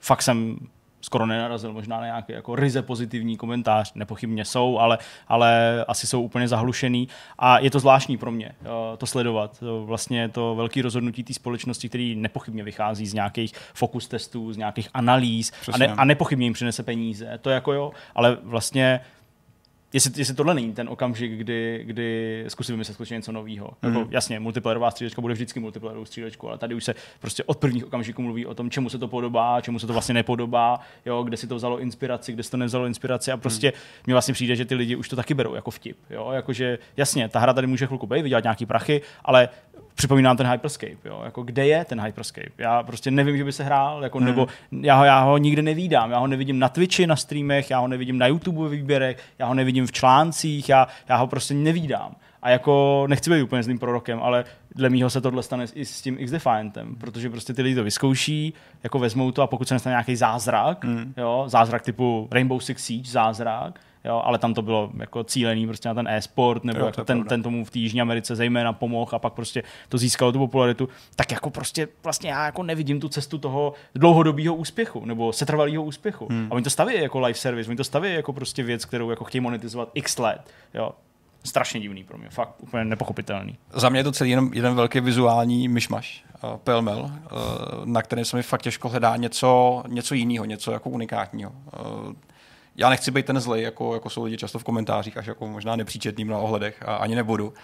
Ale pokud mě už teďka něco nezaujme s mým minimálním množstvím času, který to můžu věnovat, což tohle to bohužel nezaujalo, tak uh, to vlastně úplně vypouštím a mám pocit, že v dnešní jako přemíře akcí a live service her, který se na nás hrnou, když skutečně jako tolik neuspěje, aby si každý mohl myslet, že si jako urve ten svůj kousek koláče, když nemá něco jiného hmm. a extra zábavného. A stále toho prostě nekouká nic jako jiného, jo? Jako, jak říká Zdeněk, Rainbow Six Siege, mega úspěch, dokáže to se zopakovat zase takhle jako náhodnýma pokusama. Já si tím úplně nejsem jistý, ale když nebudu brát potaz hratelnost a nějakou, řekněme, jako dlouhodobou uh, jako vizi toho, co to má donést, tak ten, ten, ten vizuální styl, ta kombinace barev, uh, grafity, neony, uh, míchání vlastně docela autenticky vypadajících her, jako byly Division, do tady toho jako paskvilu, mně přijde vlastně hrozně jako divný a hmm. hrozně takový jako oni se tomu snaží dát nějakou, nějakou fazonu, nějakou jako image, která tady vlastně úplně zajbí jako tu, řekněme, nějakou kvalitu těch původních her, které často vycházejí, který pro mě byly třeba úplně v pohodě. Že jako. to možná ne, nemá už to DNA prostě. Tak, to DNA to určitě zabije, ale vlastně v té míře her, které takhle teďka vypadají, to už nepůsobí jako unikátně, že to je vlastně jako jenom další z mnoha věcí, které mě se třeba úplně spijou v nějaký moment, když hmm. ještě vyjde pár, že vlastně úplně jako řeknu, hmm. jak se to jmenovalo, co to sakra bylo. A to si myslím, že jako ambice takové hry která vyjde ze stáje Ubisoftu, jako že to bude jenom jako jenom další střílečka, prostě nestačí. Jako jo, ale možná jsem jenom už, už nějaký zničený jako z toho, co všechno vychází. Na tom prvním dojmu nepochybně strašně moc záleží, na tom se určitě shodneme, je strašně důležitý a mě to na první dojem nezaujalo. To neznamená, že to nakonec mě to třeba ani nebude bavit, Jasně, nebo že to bude špatná hra. Dokážu si představit, že teď mě to nezaujalo a pak to najednou to pustíš, prostě, to super, mě to bude prostě a jednoduše bavit hrát, ale je to trochu takový jako nešikovný, když to k hráčům nepromluví ve větší míře. Teď neříkám, že tady není nikdo, koho by to oslovovalo, ale myslím si, že můžeme jako kvalifikovaně odhadnout, že větší část hráčů nebyla naladěná, dejme tomu, na stejnou vlnu a na mě obecně moc nefungují ty crossovery. Já vlastně hmm. ten crossover sám o sobě považuji trochu za chybu, protože to zdánlivě vypadá jako, že děláš nějaký Dream Team, to je vlastně stejný, ať jde o videohry nebo třeba filmy. A nakonec toho často jako je něco mnohem horšího než ty hmm. dílčí projekty. A úplně bezprostřední zkušenost mám jako ze Star Treku, ze Star Trekových her, abych mluvil konkrétně zase o světě videoher. A tam musím říct, že všechny videohry, které se snažili o nějaký crossover, tak byly na prd. Hmm. Protože to zní jako super, jasně smícháme tam ty lodě, postavy, to bude boží, prostě každý si přijde na svý a 23. 24. století, prostě halabala, prostě ne. Ne, prostě to jako nedrží pohromadě. Hmm. To, že to je z jednoho vesmíru, statek je z jednoho vesmíru, a Tom Clancy, a zase je to z jednoho vesmíru. to je pravda. A to, že tam jako třeba i jsou nějaký propojky, to je v pořádku. To je právě dobrý crossover. To je crossover na typu, prostě mám tady sedm sezon po 20 epizodách nějakého seriálu a v jedné z těch epizod se objeví postava z jiného seriálu. To se lidem líbí, to se líbí mně, to považuji za dobrý crossover. Hmm. To, je, to je v pohodě. Tak jako když já nevím, v Hawks nebo v Endwaru je zmínka, která se týká jiný z těch her. To ano. se lidem líbí, že to jako identifikovat, že to, to je dobrý, tady je to to. Ale vzít jako to gros toho a říct, hele, tady budou bojovat prostě tyhle jednotky z téhle hry proti ty. Zase tak blízko si ty hry hmm. jako nejsou, jo, prostě, protože hmm. ano, pochází z nějakého Toma Clancy, a je to podobné, jako když míchají v tom státeku to 23. století a 24. století a teď vymyslel prostě interdimenzionální trhlina, oni se zase potkají, jo. Prostě jde to vymyslet podobně, jako tady si taky vymyslí nějakou blbost, hmm. proč postavy z Divisionu no. se potkají s postavama no, ze Splinter Cellu, a nebo to se s tím třeba nebudou ani namáhat. Ale ty cítíš, že jo, hmm. je to vesmír Toma Clancyho, ale ten vesmír toho Divisionu, to není přece ten stejný, ve kterém jako se odehrává no. Ghost Recon. Že jo? Hmm, není to úplně tak. ta stejná realita, ta je nějaká jiná, že jo? Hmm. Nebo protože to všechno se neodehrává v jednom konkrétním jasně. světě. A v takovémhle případě Microsoft nepřijde jako dobrý mm, nápad. Mm. Nebo takovejhle, tenhle ten široký, který jenom se snaží jako podojit to největší. Mm. Myslíš, že to takhle hráči vnímají, jako takhle hloubavě, víš, jako že si to jako spojujou a nebudou na takový to jako první, jako že hele, ale prostě Sam Fisher, ale přece jako nebojoval v Divisionu. Víš, jako takový No, já jako... myslím, že o tom nemusí takhle uvažovat, mm. třeba jak se to tady snažím rozebrat, já, ale že to instinktivně budou cítit. Mm. Že je to prostě, že, je to jako, že pro ně to pak jako třeba se transformuje do nějakého výkřiku typu to je blbost, proč tady bojují tyhle spolu. Jo, chápu. Hmm. Jo, do něčeho jo, jo. mnohem jako banálnějšího, že si třeba položí otázku, proč já nevím, v infikovaném New Yorku prostě v karanténě najednou běhají jednotky ze Splinter Cellu. Hele, Bábovka, Tatarák eh, a já nevím, Řízek jsou, jsou dobroty, ale prostě... Ale ne dohromady asi co. Mm, dohromady jako na talířci si to, hmm. si to nedáš, to je, to je jasný. Uh, mě na tomhle tom zaráží i to, že třeba jdou, já nevím, proti Valorantu částečně, hmm. možná. Jo, podobná akce, já neříkám, že to je stejný, já vím, že teď, když někdo tady prostě je jako hráč Valorantu, teď mi řekne, že to je úplně jiný a toto. Ale prostě Valorant, Riot Games, je to prostě hra, která se etablovala, ale není z toho druhý Counter-Strike. Mm. Ne, jo, zas, ne, jako prostě není to úplně jako mega giga masovka nějaká, že by to hráli všichni jako Fortnite nebo něco, když to je možná až zbytečně jako hysterický takový, takový příklad. Ale prostě takový hry už tady jsou, jako hmm. jsou tady a prostě je to jako vyzkoušený, ten trh je sice velký, ale vlastně těch hráčů jako není úplně nekonečně, který tohle jsou ochotní hrát a pak ještě navíc živit těma svýma penězma, Call of Duty prostě ti nabízí Warzone, který si zahraješ, jasně, není to prostě týmová úplně takhle jako, jako postavená na nějakých klásách akce, ale prostě to je, neříkám jedno, ale prostě když už hraješ něco, tak, tak prostě hraješ to, co, jako to, co má, nevím, já jak říkám, hmm. jak jsem to mm, před chvilkou prostě hodnotil, pro mě je to takový koncept zvláštní a, a jasně, s povahy mý profese budu zvědavý, jak to, jak to jako dopadne. A možný, že ani netřeli tak vysoko, že, že, že, že, tady máme ty titány, jako jsou, že jo, řekněme Call of Duty a a Call of Duty, a pak máme jiné hry pod tím, ve smyslu toho, co vydělávají, ne jak se hrajou nebo jak jsou dobrý. A no, že možná stačí, že jim jako, že si ukousnou nějaký kus toho koláče. Jo. Já mě vlastně zajímalo, kolik, jo. co jsou ty očekávání, jako protože chtěl bych to vidět, že možná jako nestačí, nestačí, nestačí jako potřeba moc, že, že opravdu jako zvládnou vyžít, nebo vyžít, že zvládnou prozovat hru dlouhodobě, vyžít chudáky by se tady žije z pár korun, to z ruky do huby. ale že dokážou provozovat hru rozumně, s dlouhodobým obsahem, hmm. nějak efektivně v zelených číslech, ale nenutně jako v obřích kolosálních číslech, jako provozuje Activision, že to Jasně. Hele, podle že mě... i to možná změna strategie taky z části. Já myslím, že to zkouší úplně jednoduše, jo. protože kdyby si měl věc, který věříš a řekl si, hele, tímhle já chci proniknout do free to play, tak uděláš prostě třeba ten Hyperscape, anebo řekneš, tak ten třeba nevyšel, OK, tak zkusme to jinak a uděláš buď jenom Heartland, nebo jenom X-Defined. Tohle přece svědčí o tom, že naskočili na nějakou jako vlnu a teď prostě Teď Neříkám, že nejsou přesvědčení o tom, že to bude úspěch, ale hmm. oni možná jako nejdou po tom největším úspěchu, hmm. možná fakt jenom prostě se rozhodli zkusit x věcí a přesně i ty si kladeš otázku, hele, to už je třetí free to play stříčka, jako je to úplně jako dobrý, jo. A do toho mají tady jiný free to play věci, že jo. Další hra teda mimochodem, která jako se úplně do nekonečna odkládá, úplně nepochopitelně, přitom to měl být jako úplně instant shot, je ten Roller Champions. A jasně. To měla být hra jakože tady to máte, to bylo zase 2018 nebo 2019, prostě je to skoro hotový, tak si to vyzkoušíte a na podzim to vyjde. ne, ta tady není prostě. Jo, od té doby prostě změnili monetizační model platformy na mobily prostě, ale přitom, když to hraje znova, tak je to furt stejný. stejný. Nebo teda mm. jako ne jako, že blbý, ale prostě jasně trochu to pošolíchají, ale jako co na tom děláte? A teď pak, no. už se, pak už přichází, že o takovýto momentum toho, jakože, hele, prostě taková nějaká hra, nebo prostě taky zkuste, protože taková nějaká hra a možná jako ani ne taková jako hysterická investice to právě mohla být ve chvíli, kdy to jako pár lidí, no, ale... pár lidí jako dalo dohromady třeba za rok a půl a úplně hmm. něco jiného je to teďka, když to je jako roky čtyři roky představený a furt to jako není, a, tak to už musí být docela jako darda, tak pak už asi ten úspěch fakt potřebuješ. Asi jo. Hmm, hmm. No, máme ještě k Ubisoftu něco, nebo, nebo k těm vlastně věcem? Nika někdo škytá Ubisoftu, jak jsme o nich mluvili. Co určitě, určitě. No tak uh, prostě bring it on a hoďte nám to sem. Jsem zvedavý třeba i na, na Raiders Republic. Jo, jako Jasně. Ten odklad přišel, on to bohu, jestli to, jestli to vyrazí. no, tak uh, tolik asi k tomu a pojďme na další téma.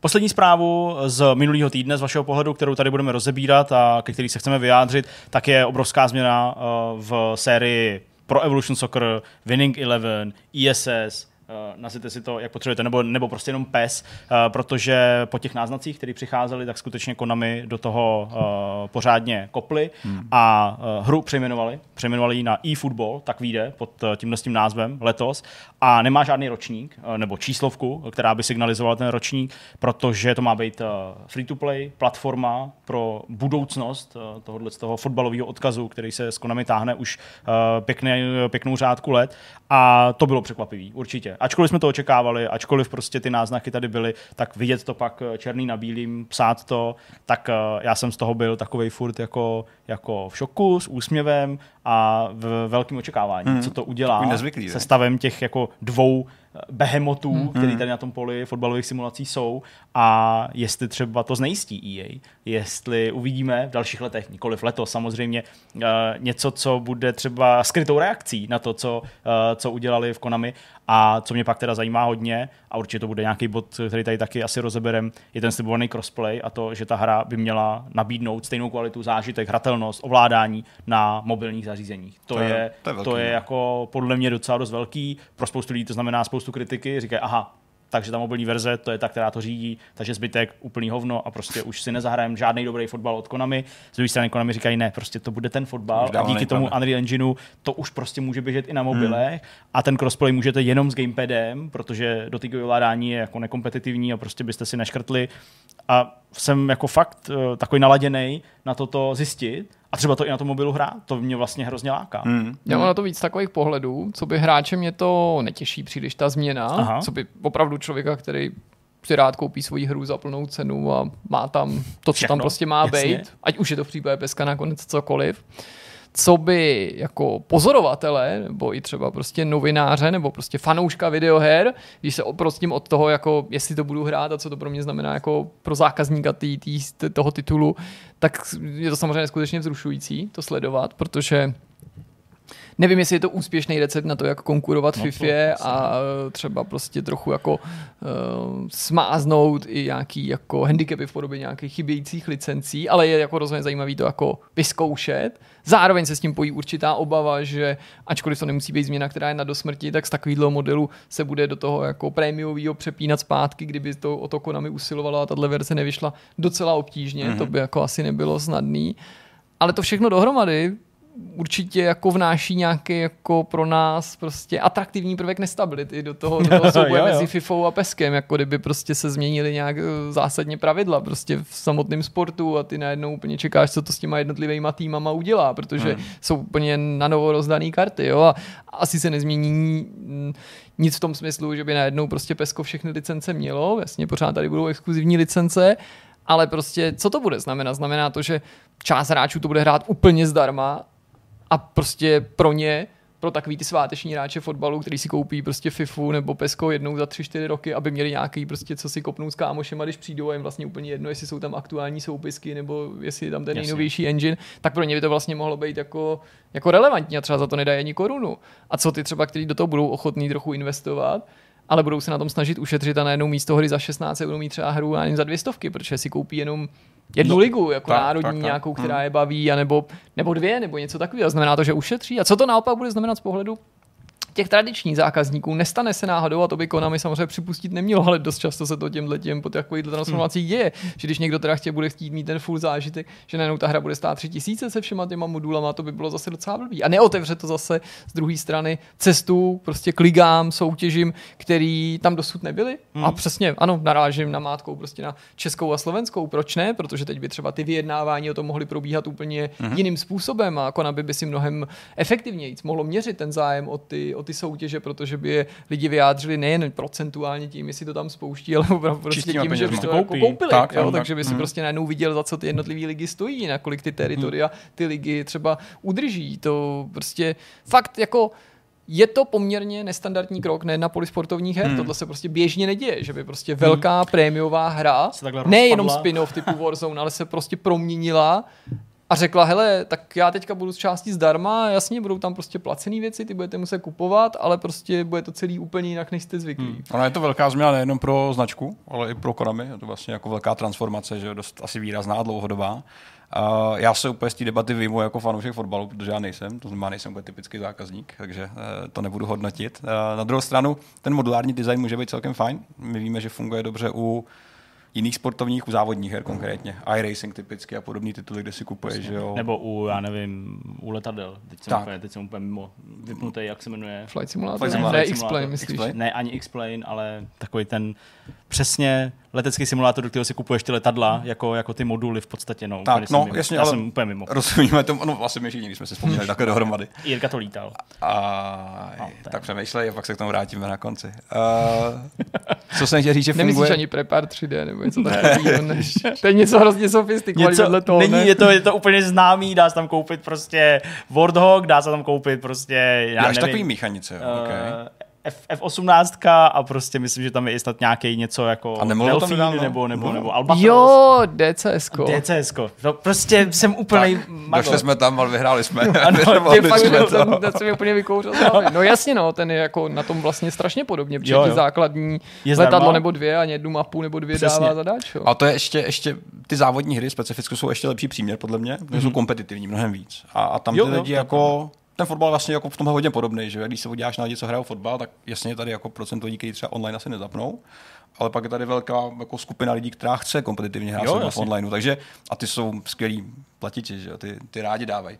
Takže to mě zajímá vlastně, jak se s tím poradí, jak to, jaký je vliv to bude mít na design, protože samozřejmě vzniká nějaký úskalí toho, že tu, pokud nabízíš část obsahu určitým lidem no, a dáváš jim tu možnost jim vlastně ten obsah nevyužít, tak eh, to částečně tříštíš tu platformu do jisté míry. Takže Určitě.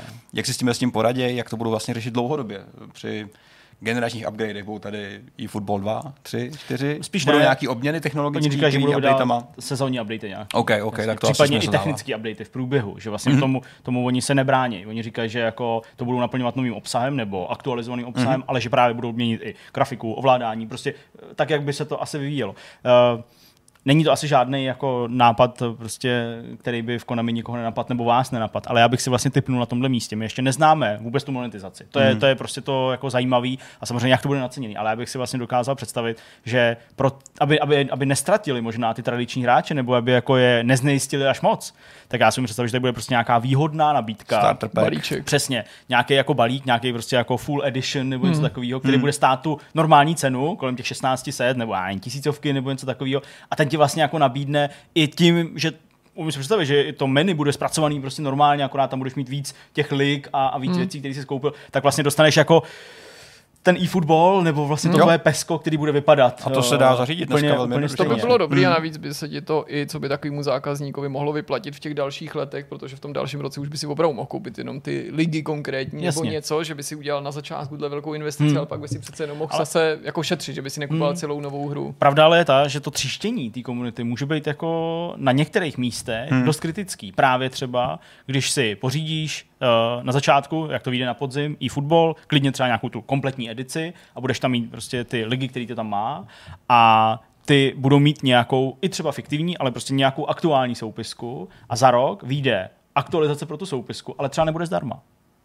A ty najednou si ji nebudeš hmm, koupit. To si myslím, že z logiky věci bude muset být ty soupisky aktualizované vlastně do nekonečna, že to bude muset být Jakože jako jednou si koupíš a už to bude, protože v tu no, chvíli bys pak diskvalifikoval značnou část Protože lidí co by se pak dělo s tím multiplayerem? No, no jako, právě, to, to, tomu já věřím. Mm, no. Mm. A to je prostě něco, co taky musí být vyřešený. A vlastně jako, tyjo, nebo by to možná bylo označený sezónama, no, že budeš fakt moc hrát to jenom v té dané sezóně, ale to by bylo děsně nepřehledný. Ne, no myslím bylo, si, no. že jako ty sezóny by mohly jako napodobovat ten koncept typu strčím do mechaniky jiný, jiný disk a tím pádem hrajou jinou hru, ale no vlastně myslím, že někde Konami bude muset získat nový peníze za hmm prodávání něčeho, co dosud by bylo třeba nemyslitelný prodávat.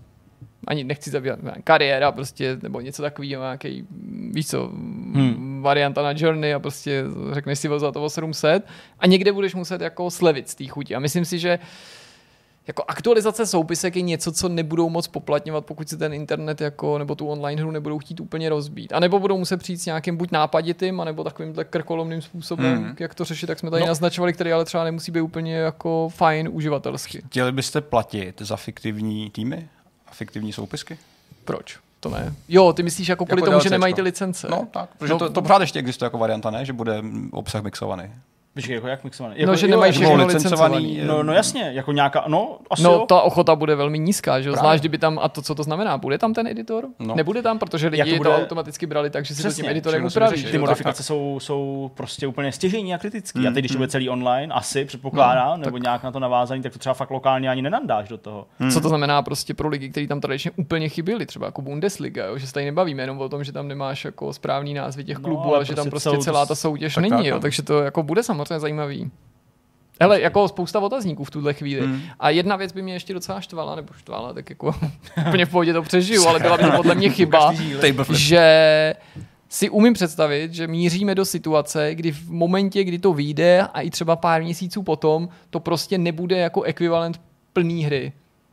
Hmm. Že i když si třeba předplatíš nějaký ten balíček, o kterém jsme tady spekulovali, hmm. že to prostě jako budou na druhé straně ty výváři no. jako zneužívat tak trošku toho, že to jako nemusí mít nikdy hotový. Jo, jo. Takže si prostě myslím, že to v den XY prostě nevyjde jako kompletní hra se hmm. všema těma, myslím, že tam prostě, že to bude jako výhodou i nevýhodou ten, ten, ten, hmm. ta, ta online podpora. Že se prostě odrazí i v tom, že spoustu věcí jako bude, hele, to ještě nemáme, ale prostě před Vánoci by měla dorazit prostě Ruská liga nebo něco podobného. Pro ně nebo třeba i osobně jako pro platiče, co platí ve free-to-play hrách, těžký dávat na začátku velké částky, mm-hmm. nebo ne na začátku kdykoliv, když vím, že ta hra vlastně nebude nikdy hotová reálně, že spolíhá na dlouhodobý obsah a že Jasně. jako nikdy se nedostanu do stavu, kdy jsem vlastně jako nasytil sám sebe, že to mám teďka celý už nahromaděný, jako, jako člověk, co hromadí rád, jako hraboš, co chce prostě věci vlastnit, tak já mám úplně druhý extrém, že když tady tohle můžu docílit, což se tady s trochou štěstí pro Konami asi nedost, nestane, protože znamená, že jim došel obsah, což nikdo nechce, zvoní zejména, tak eh, spíš platit nebudu vůbec. Jako já jsem takový ten typ hráče, takže jsem vlastně, asi je to o té atraktivitě obsahu, protože hmm. já jsem úplně proti tomu mixování obecně jako licencovaného licencovaný obsahu. Tady to dávalo dlouhodobou smysl a ten editor a modifikace to často že redukovali úplně na, na minimální úroveň, ale, ale nemyslím si, že jako bych chtěl platit za, za obsah, který se bude takhle právě mísit. Hmm. v závodních hrách, kde už se to teda neděje, tam se to vymítilo, ale mluvil jsem o tom mnohokrát, eh, když se Gran Turismo že pokoušelo dávat dohromady různý, eh, jako, ani ne jako fiktivní stroje, ale spíš eh, stroje z ruka různých generací, že? auta z Gran Turismo 4 v 5 a podobně, ale to je trošku jiný příklad.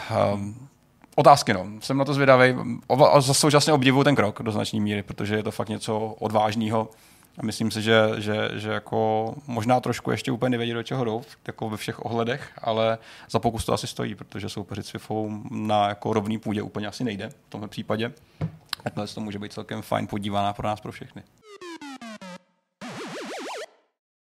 Naším dnešním hostem je Pavel Šebor, spoluzakladatel a šéf pražského studia SC Software. Vítej, Pavle.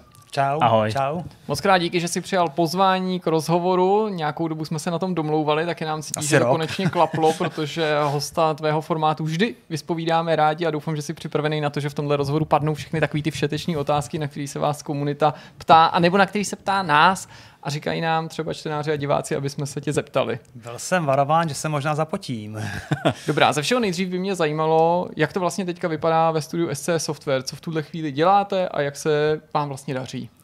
A my už jsme zhruba týden zpátky v práci. Nějak trošičku jako hybridně, ještě to vlastně ladíme, ještě se vlastně nevyhlásili z pravidla nějaký definitivní, ono to možná nebude nikdy úplně definitivní, ale vlastně jsme si řekli, že už je čas, a z toho módu, kdy 90% lidí bylo doma, je mód, kdy je, já nevím, 80 lidí převážně v práci. Teď ladíme ty detaily. Takže my jsme, a je to, spousta lidí si to pochvaluje, spousta lidí si stěžuje samozřejmě, někdo je vyšokovaný, ale jakoby se vracíme k tomu dlouhodobému normálu. Takže v tomhle tom dobrý.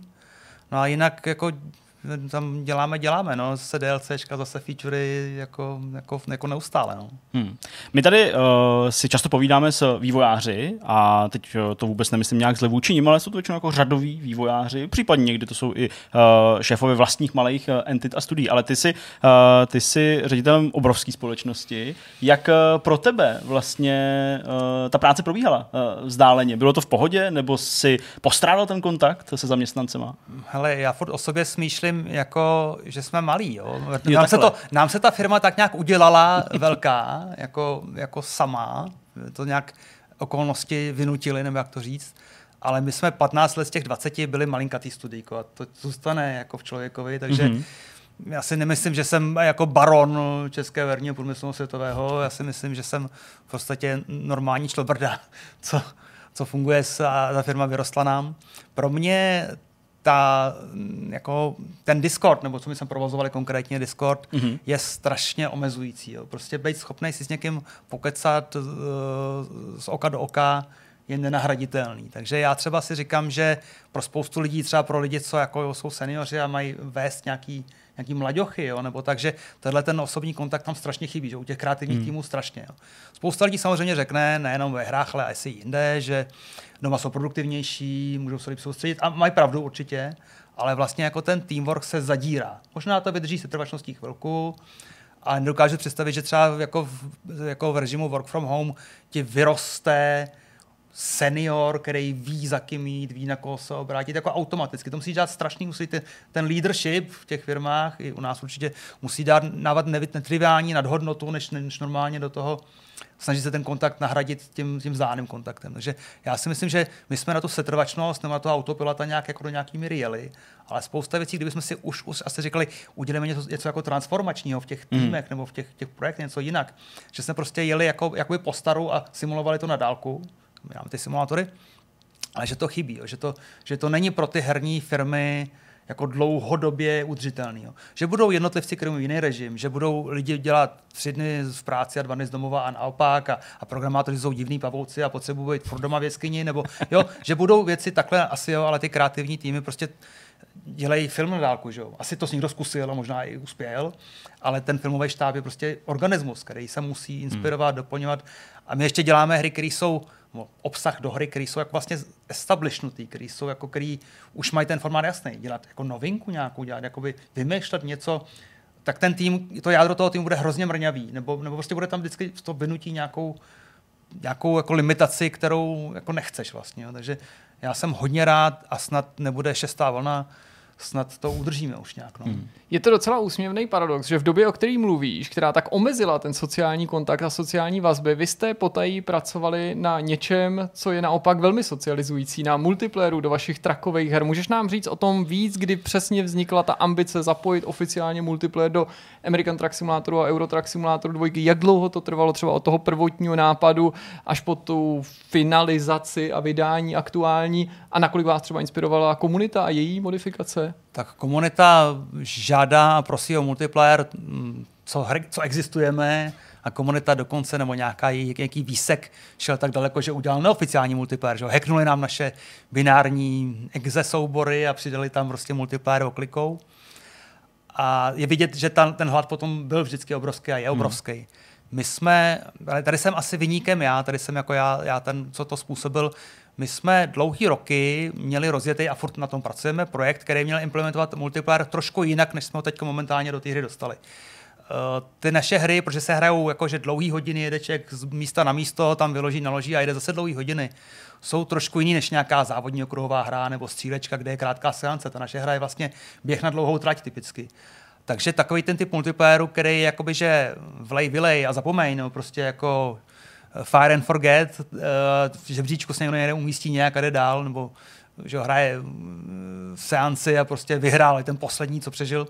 To naše hra na to není moc vhodná v žádné podobě. Takže my jsme dlouhý roky jako rozjížděli koncept, který uh, ten multiplayer implementuje jakoby na trošku vyšší úrovni, na úrovni nějaké jakoby persistence těch, těch odježděných jíst a dat hmm. a, a všeho tohoto. Je to, je to vize, na který pracujeme. Ten náš takový webík, který mu říkáme World of Trucks, je vlastně do budoucna taková metahra, která má stát nad tou naší singleplayerovou hrou o trošku vejš a má právě řešit takové ty vazby mezi hráči, aby spolu dělali firmy, aby spolu měli nějakou sociální interakci hlubší, hlubší než jenom, že se potkají na cestě. A ta vize už se na ní dělá asi sedm let.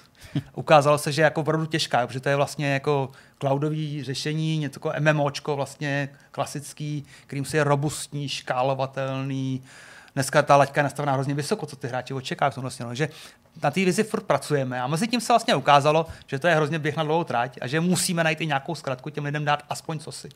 Tak naštěstí nějaký dva roky zpátky se tam ukázala dvojice progišů, který prostě jako tomu věřili, že to musíme dát. A protože hodně toho, co my děláme, je vlastně o nějaký jakoby passionu, nějaký jako vážně lidi, že se pro nějakou feature nadchnou a pustí se do ní, tak dostali volnou ruku. No a po, po nějakém jako půlroce měli jako strašně slibný prototyp. No a pak už je to jenom poslední rok, už je těch posledních 20% se dělá těch 80% času, se jako dotahovaly ty věci, aby byly vlastně použitelné pro lidi.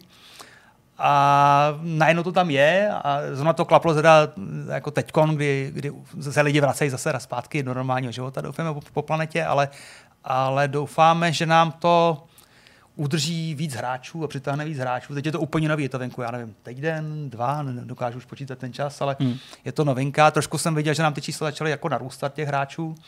Třeba se to, že jsem rozkřikne mimo tu naší jako skalní komunitu a další lidi se na to podívají a uvidíme. Doufáme, že to bude nějaký drobný multiplikátor té komunity, aby vydržela nám u toho díl. Že jak to vždycky se říká, že když lidi hrajou, tak s tím algoritmy tu hru pak doporučují k dalším koupím a tím pádem jako se to vazbí, je ta pozitivní zpětná vazba tam funguje, tak hmm. snad nám to pomůže, snad nám to hmm. neuškodí, protože tam je spousta kontroverzních věcí. To, než si člověk, člověk se naběhne, hned je to o tom, umíme zabanovat někoho, kdo jako někomu jinému ubližuje, jak se ty lidi můžou v těch seancích jako navzájem ovlivňovat, jak budeme řešit, když my tam třeba nemáme žádnou komunikaci mezi hráči, nebo máme, ale nemusí člověk mít, může si ji povypínat.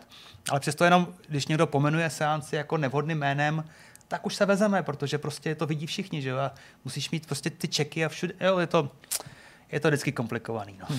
Několikrát tady uh, padla komunita. Uh, ty si na tom začátku odpovídání na tuhle otázku zmínil i to, že ta komunita vám hekla nebo se nabourala do vašich binárních uh, kódů a uh, udělala si vlastní multiplayer.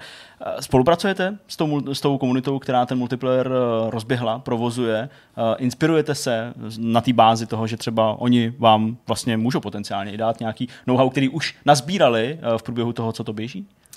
Uh, to je taková jako mlčíme na hlas, nebo jak to říct. Je to, je to samozřejmě, že se inspirujeme a doufáme, že jim občas vyjdeme vstříc že mají z toho radost, ale vlastně není to oficiální věc. Jo. My nikdy nebudeme endorsovat, my nikdy nebudeme říkat, uh, jako tohle to je nějaká oficiální spolupráce, protože tam je spousta potenciálních prostě nějakých nebezpečí, jaký hmm. obsah oni tam ukazují, k čemu se lidi dostanou.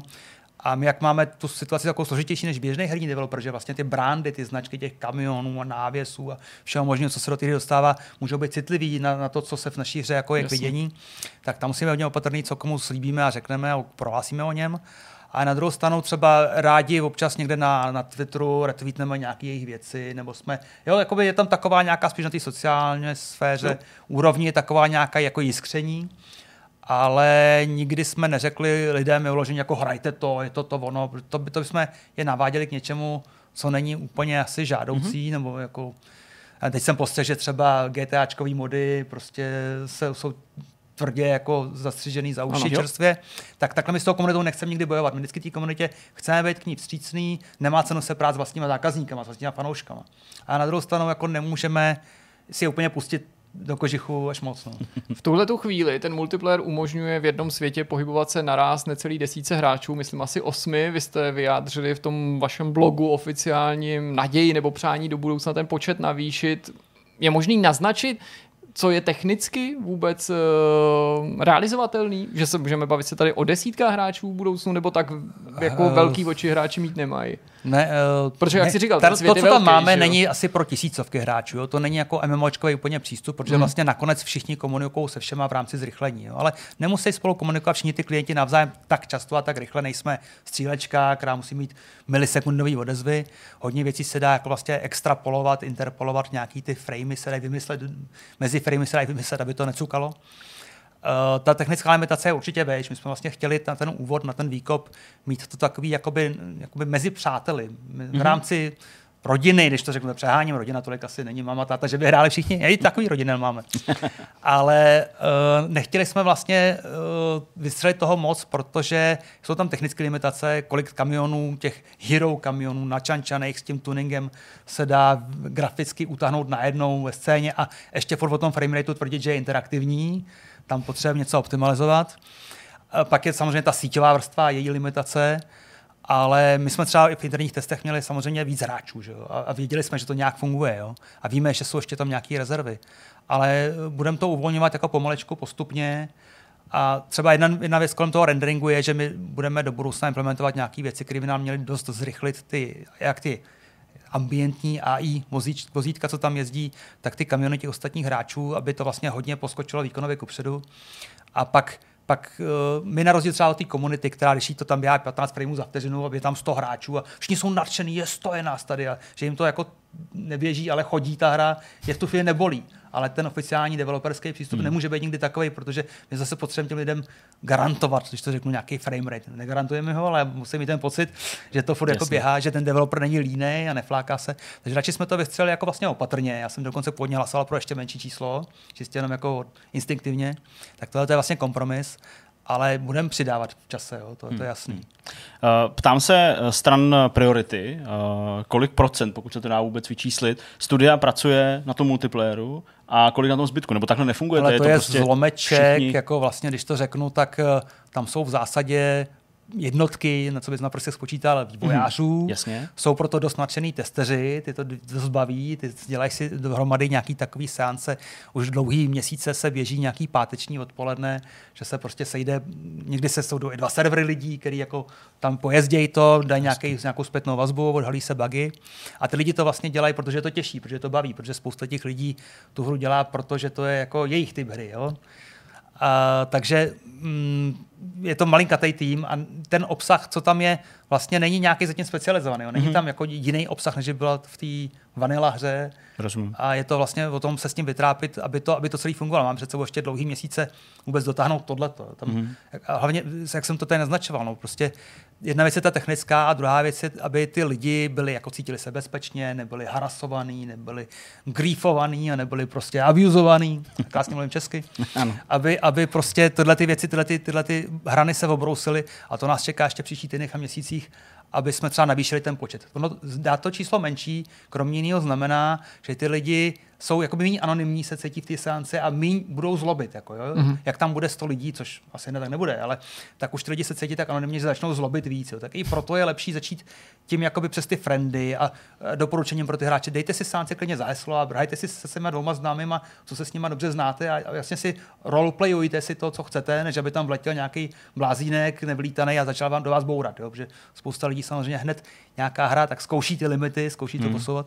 Takže proto to číslo je relativně malý, aby v tom sociálním smyslu ty lidi byli k sobě vlastně instinktivně hodnější, že jich tam málo a každý, kdo zlobí, je hodně vidět. Když si odmyslíš ty aktuální problémy způsobené tou koronavirovou situací, o kterých jsme se bavili a já vím, že i u vás to vedlo k nějakým drobným odkladům DLCček, dalších připravených států do obou těch her, Povedlo se z tvýho pohledu už studiu SC Software naplno naskočit do toho dvojkolejního vývoje? Tím myslím, daří se vám vlastně vyvíjet paralelně Eh, dva různé projekty pro dvě různé hry a vydávat je nějakých intervalech na střídačku, tak jak jste to měli, jsem pochopil v plánu? No, jasně, před pěti lety, když ta Amerika se rozbíhala nějak, tak tohle to byla naděje a vize. Dneska se dá říct, že opravdu ty oba týmy mají dedikovaný party lidí, uh, jsou hodně samostatný a navíc, a to je ta výhoda, postupně se nám daří jako technologicky vlastně se dostat na stejnou jako rovinu. My jsme třeba loni předělávali nějak to světlo v obou hrách a konečně jsme se dostali do stavu, že ty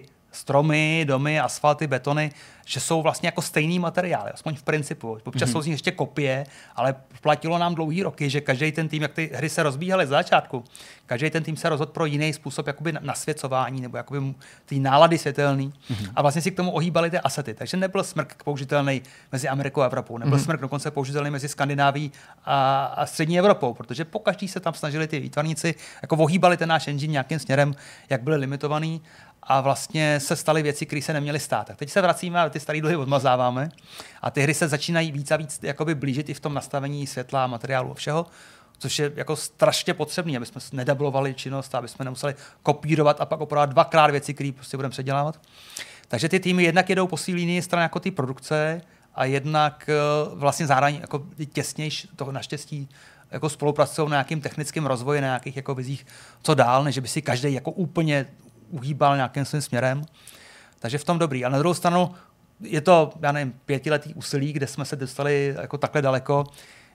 Doufal bych, když jsme to rozbíhali, že tohle to je vlastně jakoby to lehké. Tohle to měla být vlastně ta exekuce, ta, mm-hmm. ta mhm. produkce, ta, ta, občas je to zprostý slovo, že to použije uvnitř ale ta fabrika, že jo, která dělá ten obsah. A měli jsme mít tohleto, čím dřív bychom to měli a budeme mít, tím dřív je šance, že se SCS taky porozhlídne někde trošku někam jinam, trošku dál, víš, ať už v rámci té hry, nebo v rámci toho vesmíru těch simulátorů a těch našich světů, a nebo dokonce budu tady blouznit ještě dál. A přitom my vlastně dlouhý roky řešíme jako vlastně praktický problém, jak se sestavu 30 lidí, dostat na stavu, stavu 230 lidí a dělat to sami. Jo. A, a ukázalo se, že to je fakt těžký, že my nemáme dlouholetý zkušenosti, jenom studia typu Ubisoft, teď tady bylo, nebo jako mají, mají dlouhý roky, dlouhou tradici nějakých 300 hlavých týmů a když potřebují postavit jiný 300 hlavý tým, tak vemou někoho zkušeného nebo nějaký jádro, přesídli je pěkně někam do Vancouveru a vybudují studio za 20 roky a udělají hru v tom stavu. My, my jsme tohleto se museli naučit za běhu a učili se to jako asi bolestně ale nějak už to dáváme a teď třeba po covidu, co já vím, bude čas přemýšlet, jak to zase jako nějak jako se uspořádat. To vlastně je to herní vývoj, nic není definitivní. My nejsme Přesně. byrokratická instituce, co si nalajnuje, jako tady to bude a tak to bude. Teď třeba jsme si minulý týden uh, přibrali v baráku na, na, u nás na Green Line další kousek patra, máme nějaký další stovky metrů rozšíření. Udělali se škatulata, batulata mezi týmama nikdo neví, jestli za rok ty týmy budou sedět zase takhle, nebo to musíme udělat jinak. To, my furt hledáme, furt je to vlastně o hledání toho vnitřního uspořádání těch týmů, furt se učíme za pochodu. Dá se ještě k tomuhle tématu, té snaze tedy eh, ten vývoj eh, tak nějak prostě jako sjednotit, dalo by se říct, eh, dá se do toho zapojit i ta vaše snaha hm, skoro až remasterovat některé ty starší věci. Je to, je to součást celé té iniciativy, nebo je to spíš nějaký problém, řekněme, který vám do toho skočil a trochu vás zdržuje od toho, abyste se dostali do toho bodu, kdy prostě pojedete na dvou frontách, ale vlastně na takřka jedné hře nebo jednomu jádru. No my furt vlastně zjišťujeme, co před náma stojí. Jo. Když jsme ten Eurotrack původně tu dvojku vykopli ven, tak uh, nikdo netušil, že se z toho stane jakoby evergreen business model. To byl prostě mm-hmm. další hra v řadě a za rok jdeme dál, že jo? nebo musíme vydat něco nového, musíme říct něco dalšího. Takže uh, když jsme to dokončili, jak jsme se dokonce říkali, že Maria ten vývoj trval tak dlouho, byl v rok další, než měl být, a to je o rok víc jako financí, co v tom zahučili,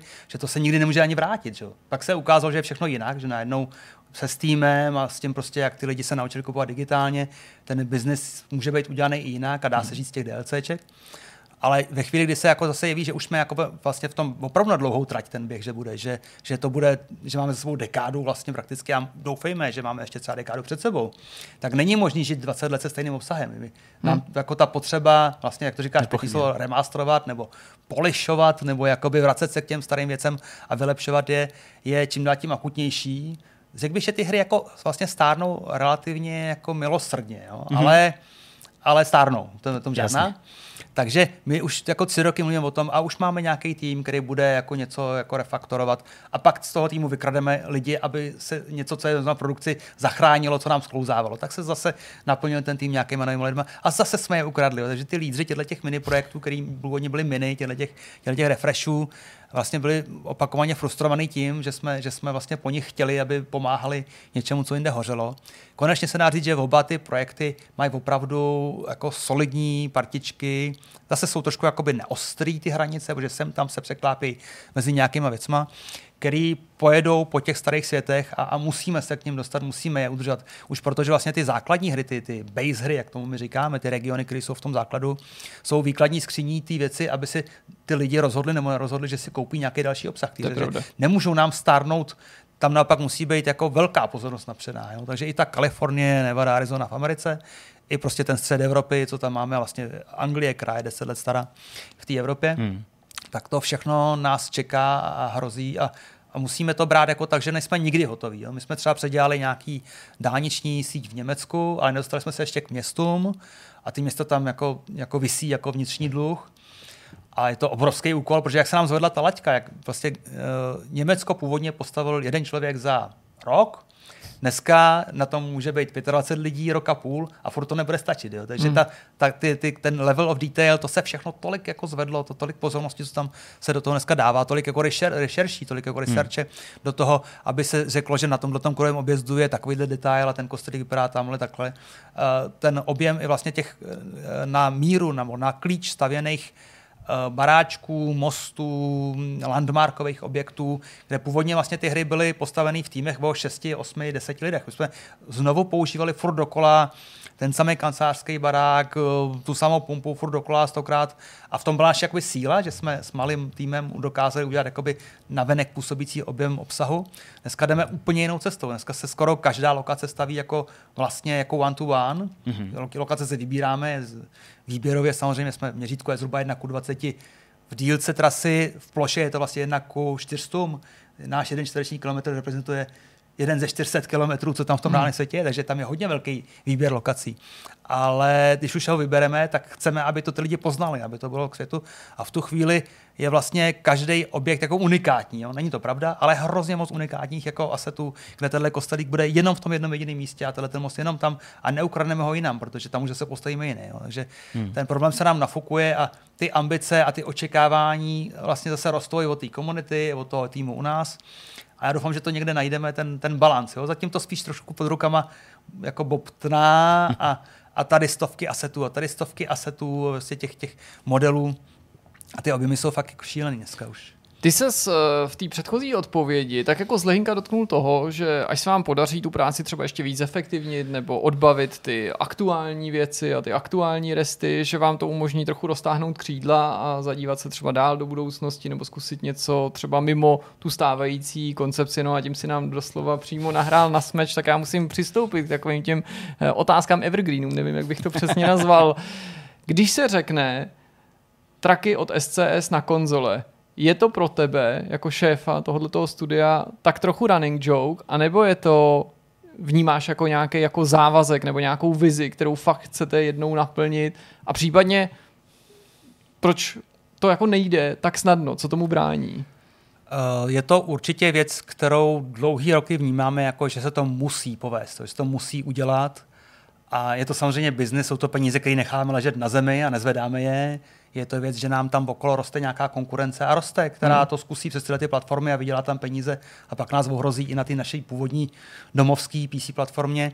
Je to věc, která se musí udělat, kdykoliv se bavím někde s nějakým business člověkem od nějaký jako, jako friendly konkurence, tak si vždycky jako jenom říkám, jo, to musíme, to musíte, jako jasně a na druhou stranu to musíme udělat dobře. Jo. Ten problém je, že hodně věcí, když se prostě mezi světem PC a konzolí překlápí, jsou prostě porty. Že? Veme se to, veme se nějaký portovací specialista, nějaký studio někde na druhé straně planety, to se do toho opře, jsou tam šikovní lidi, oni to nějak dolámou, dovohýbají a ten port se vydá, všichni jsou spokojení nebo taky ne, ale jako jde se dál. V tom našem případě, kdy my vlastně v tom už lítáme tu dekádu a doufáme, že ještě nějaký roky v tom lítat budeme, my vlastně potřebujeme, aby to nebyl port v tomhle smyslu, ale aby to byla nativní, živá verze, která se vyvíjí paralelně na všech těch platformách, který dáváme ven a který jsou neustále synchronně v tom případě jako rozvíjitelný a udržovatelný. Nemůže se nám stát, že se v jednu chvíli takhle objevíme na PlayStation, Xboxu a bude tam rok stejná verze a mezi tím na PC dostanou lidi nějaký feature navíc. Nebo naopak, nemůžeme si moc dovolit uletět, protože nás ty lidi schramstnou zaživá, co jsme si to dovolili Jasně. udělat. Hmm. Takže my musíme mít vlastně opravdu uchopený pevně, technicky, jako produkčně všechny ty platformy, na kterých sedíme. A než už jdeme s něčím ven, tak už se v tom udržet. Už prostě už jako neza, nezavrávorat. Můžeme být někde se pár týdnů, měsíců někde nějakou feature trošku napřed, ale nemůžeme jako odpadnout a říct, že Maria, sorry, vy jste to sice koupili a teď dva roky nic nebude. Jako, jo? A pak zase nějaký jiný tým nasadíme zase to sportuje znova. My musíme prostě tu věc uchopit pevně. No a teď do toho všeho vyvíjíme ten multiplayer, do toho všeho vyvíjíme druhý multiplayer, do toho všeho se snažíme vlastně naučit vůbec jako vlastně pracovat jako velký tým, do toho všeho programátoři něco tam to chtěli by v engineu refaktorovat tohle, potřebujeme nový světlo, potřebujeme nový materiály. Takže ono je to Ono je to něco jako ten naš, ty naše hry jsou něco jako, když to řeknu, já to někdy srovnám s vývojem operačního systému. Jo? To není jako projekt, který má start a cíl, to je jako neustále rozvíjený projekt, kde je spousta nějakých zátěže historických, spoustu bagáže, spoustu nějakých jako systémů, který je třeba zvednout, očistit, opracovat, zaseknout zpátky a do toho máme každý čtvrt roku nějaký update na ty hry vydat, hmm. nebo každý půl rok, čtvrt rok nějaký DLCčko. Takže tohle to všechno jsou tolik limitací a tolik jako priorit, který se musí srovnat a nějak jako vybalancovat, že, ten, že vždycky ty konzole jako se jeví, jo, hele, do roka a půl. Já už to, to už je ten running joke, já už říkám jako 5-6 let, jo, do roka a půl to snad dáme. A, a ono to furt vypadá, že do roka a, půl, dneska, když se mě zeptáte. Hmm. Ale my jsme udělali obrovské množství práce a mezi tím se dějí věci třeba, že uživatelský rozhraní té hry musí být jako friendly k ovladačům konzolovým. Hmm. Nemůžeme být jenom na myši závislí. Takže spousta věcí se děje, které jsou jako přípravné kroky, spousta věcí se děje v engineu technicky aby jsme běhali. My doufáme, že ještě furt tak nějak lízneme tu stávající starou generaci konzolí, nebudeme záviset na tom, co teď je na trhu poslední rok, ale tam venku je 100 milionů lidí, který běhají ještě na starém Xboxu, starý PlayStation a byla by škoda je vlastně jakoby nechat plavat. Když vlastně ta naše hra, nebo ta naše hry v principu, jak vznikly roky zpátky, tak běhají na celkem jako brambora počítači celkem ještě nějak rozumně chodí, takže to je otázka nastavení detailů a, a byli bychom toho, měli bychom toho být schopní. Pokud nám zase platforma houdři neřeknou už dost, už, už nechcem třeba, jo? to by se nám taky mohlo stát, ale vlastně ten vývoj dneska se tak podobá u těch, u těch konzolí, ty, ty devkity už jsou na takový úrovni, že je to jenom otázka spíš jako rozhodnutí, na kterých platformách být, aspoň u PlayStationu a aspoň u Xboxu, o, nemluvím o Nintendo, ale, ale tady ty velké platformy jsou jako moderní, rychlý počítače, vychytaný, principu to není u toho PC tak daleko. Takže my furt doufáme, že to uh, dáme, že ten smysl tam samozřejmě je, ale zároveň vlastně, vždycky, když si člověk musí vybrat, vždycky je to jako ten opportunity cost, že? vždycky si člověk musí vybrat, co teď. Když se, kdybych se zeptal jako těch seniorů našich a řekl bych, že ty konzole potřebují za každou cenu, oni řeknu dobře, tak nevydáme rok a půl DLCčko, neuděláme nic takového, ale všechno tam dolámeme a ty konzole budou. Vyber si, že A, a nebo chceš pokračovat v tom, co lidi jsou naučený a jedeme teda tu produkci dál, hmm. ale tím pádem ty konzole jsou vlastně takový jakoby chudák trošku, který musí zápasit se všema těma klackama pod nohy, co ta stávající produkce hmm. jim tam hází. Jo. Takže my se snažíme vlastně dělat všechno najednou. Jo. A někdy to jako bolí, nebo jakoby ty věci jdou pomalu. Jo? Když má člověk těch priorit hodně, tak nemá vlastně žádnou. Multiplayer, v konzole, tenhle vývoj, tam ten vývoj. A vlastně člověk není jako zafokusovaný a jako nejde to tak rychle. Ale zase snad, když to budeme dělat dobře, tak všechny ty věci postupně přijdou. Nakonec se jich lidi dočkají a žádnou z nich tím pádem necháme v prachu cesty jako nesmyslně dlouho, aby, nám, aby nás to bolelo moc. No. Takže jestli v tom balancování uspíváme nebo ne, možná občas ne, ale je to nejlepší, co umíme momentálně. No. Uh, objevují se občas názory ze strany hráčů vaší hry, který by chtěli mít konzolovou verzi, že je to třeba jen otázka peněz. Eh, nevyřešil by to, eh, a jako já mám nějaký názor, ale samozřejmě ptám se na to tebe, eh, nevyřešil by to prostě najmutí dalších 60 lidí, Hele, kteří by se uměli... dělali jenom, dělali jenom konzolu? v principu, v principu ty peníze máme. Kdyby jsme uměli najmout 60 programátorů, tak je asi najmeme. jo, ale jo, já ale uh, ono to jako... není vůbec samozřejmé jako jít tady v Čechách, v Evropě na trh práce a herní programátoři, to, to je jako vlastně to je specifický typ kreatury, který jako miluje hry a, a dělá hry a nejde někam do banky dělat nějaký nudný bankovní software, který mu přináší nějaký životní jistoty a klid. Ty hry jsou takový jako jiný obor, takový jako vzrušující. Někdy se mluví o té vášni, když jsem mluvil přes časech, že? že ano, ano, si do toho tu vášeň. Ale jako na to prostě potřebuje ta správná natura. To je prostě kariérní volba, že ten obor miluješ. A o tyhle ty lidi na druhou stranu se ty studia všechny přetahují a neustále budou. Mm. Plus spousta lidí samozřejmě jakoby má ten, tu, tu vizi a ten sen udělat se pro sebe, udělat si něco svého. A je to úžasné, když se to zadaří. Sem tam prostě i z SCS někdo uteče, nebo vydáme to tady český konkurence, někdo uteče a začne si dělat něco svého. A je to super, že nám ten průmysl tady herní český roste. A samozřejmě každá ta ztráta bolí a, a těžce se, těžce se jako, nějak jako napravuje, záplatuje.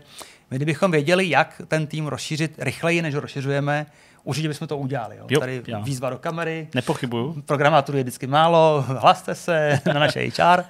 A, a to není jako otázka peněz, to je otázka toho, co ta firma vlastně vstřebá. Jo. Tam, čím jsme byli menší, tím vlastně těžší je růst, protože každý nový člověk, co přijde, je tak velká zátěž pro někoho, kdo už tam je a kdo pak chybí, když někoho zaučuje nebo mentoruje, nebo prostě hlídá, nebo jak to říct. Uh, jak, jsme, jak trošku rosteme, tak je to najednou představitelnější. Najednou nepotřebuje být jako, když bude chybět takový jeden člověk z, z 200, tak je to jiná ztráta, než chybí člověk jeden z 20. Ale přesto je ten růst těžký. Jo. My jsme třeba za tu covidovou éru by Voko přibrali kolem 50 lidí a těch hmm. 50 lidí, já jsem se s nimi fyzicky neviděl, jejich lídři se s nimi často fyzicky neviděli, to všechno probíhá na dálku, to je strašně těžké, jak pro ty hmm. nováčky, tak pro ty lidi, kteří jsou za ně zodpovědní, tohle všechno absolvovat, jo. je tam prostě, je to, je to těžké, takže teď třeba zase se vracíme do té práce a ten, ten HR život bude třeba do nějaké míry jednodušší, že ta firma bude moct zase se nadechnout, ale i proto jsme si, jak jsem říkal, zvětšili to ten jo. prostor na tom baráku, že máme dalších nevím, to je 300-400 metrů navíc. Doufáme, že to bude časem ještě víc. Jo, to, je, to je větší kancelář, že jsme mývali 10 prvních let ve firmě, že jako, vůbec, jako celek. Jo. Najednou je to drobínek navíc, jo. Ale, ale furt koukáme na to, že kdyby nás bylo víc a uměli jsme se líp zorganizovat, tak samozřejmě by to bylo super a chceme to ale ne, nemůžeme to lámat přes koleno. Nejde to jako, jo, tomu rozumím. tady je 50 nových taxikářů a jako jezděte. To, to je jiný obor. Jo. Tady, tady je prostě, to všechno musí klapat dohromady. Ty týmy musí mít nějaký smysl. Ten lead musí být schopný vstřebat pro, pod svoje křídla nějaký nový tři lidi a nějaké zaučit, jinak je to pro ně naopak jako brzdá komplikace. Mm, že? Mm.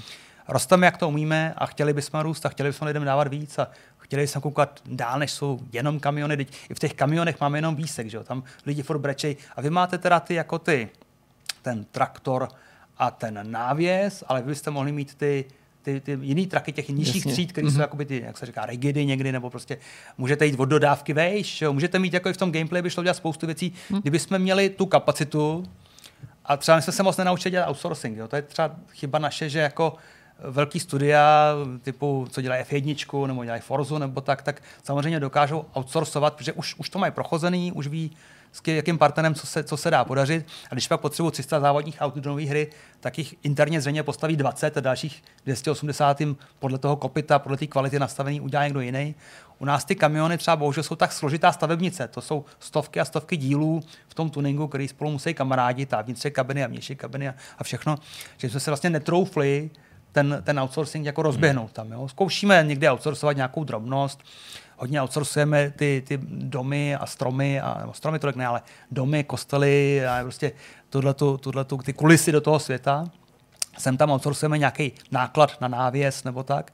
Ale to, co je to základní, to klíčové, třeba ten kamion, což jsou zhruba dva až tři člověko roky práce dneska pro nás, už ten jeden kamion, jako hmm. je, je obrovský hmm. objem jako detailu, který se do toho musí nasypat, tak to třeba je pro nás jako velká limitace, že to neumíme outsourcovat a vlastně to dokáže stavět Ono to třeba je jakoby řemeslo, mm-hmm. ale vlastně je to zároveň jako, jakoby řehole. Jo. Ten, kdo se do toho pustí, musí počítat s tím, že příštích 8 měsíců svého života utopí v tom jednom modelu nebo v té jedné kolekci toho modelu. A ne každý je na to ta nátura. Jo. Spousta lidí radši postaví rychle něco na render, za 14 dní jsem hotový a jdu dál. Jo. Ono držet se jako u toho, zakousnout se do toho, mít ten sitz flash, to fakt jako je, je jako, to není pro každýho, jo. Takže i tam, tam se musí vlastně ty lidi jako nějak obouchat a obrousit, než se do takového projektu jako sami hmm. i troufnou se třeba pustit. A, a těchto těch limitací, je tady zmiňuji nějaké vlastně příklady, těchto těch různých limitací, co ten už větší projekt s tím větším týmem jako zažívá a drobných frustrací je neustále tolik, že jako nejdou ty věci, abych tady lusknul, nejdou ty věci tak, tak úžasně, jak bychom si mysleli, že do toho nějak jako nasypem peníze a, a magicky se to stane. Jo. Hmm. Věř, nevěř, i tímto tím povídáním mi trochu nahráváš, protože kromě toho, že se traky můžou rozrůstat co do rozlohy, kromě toho, že se můžou podívat na nové platformy, tak právě tady bylo hned těch několik náznaků, že ten obsah může bobtnat i nějakým nevýdaným směrem. No a mě by zajímalo i třeba při zohlednění vaší vlastní historie, myslím studia SC Software, kdyby ty si mohl přát nějakou funkci nebo nějaký nový herní mechanismus, který by se v těch tracích měl objevit, jako třeba když jsme tady zmiňovali před natáčením, autobusy nebo něco podobného. Co by to mělo být? Co by jako mohlo tu hru obohatit o nějaký jako hm, nový způsob užití si vašeho světa?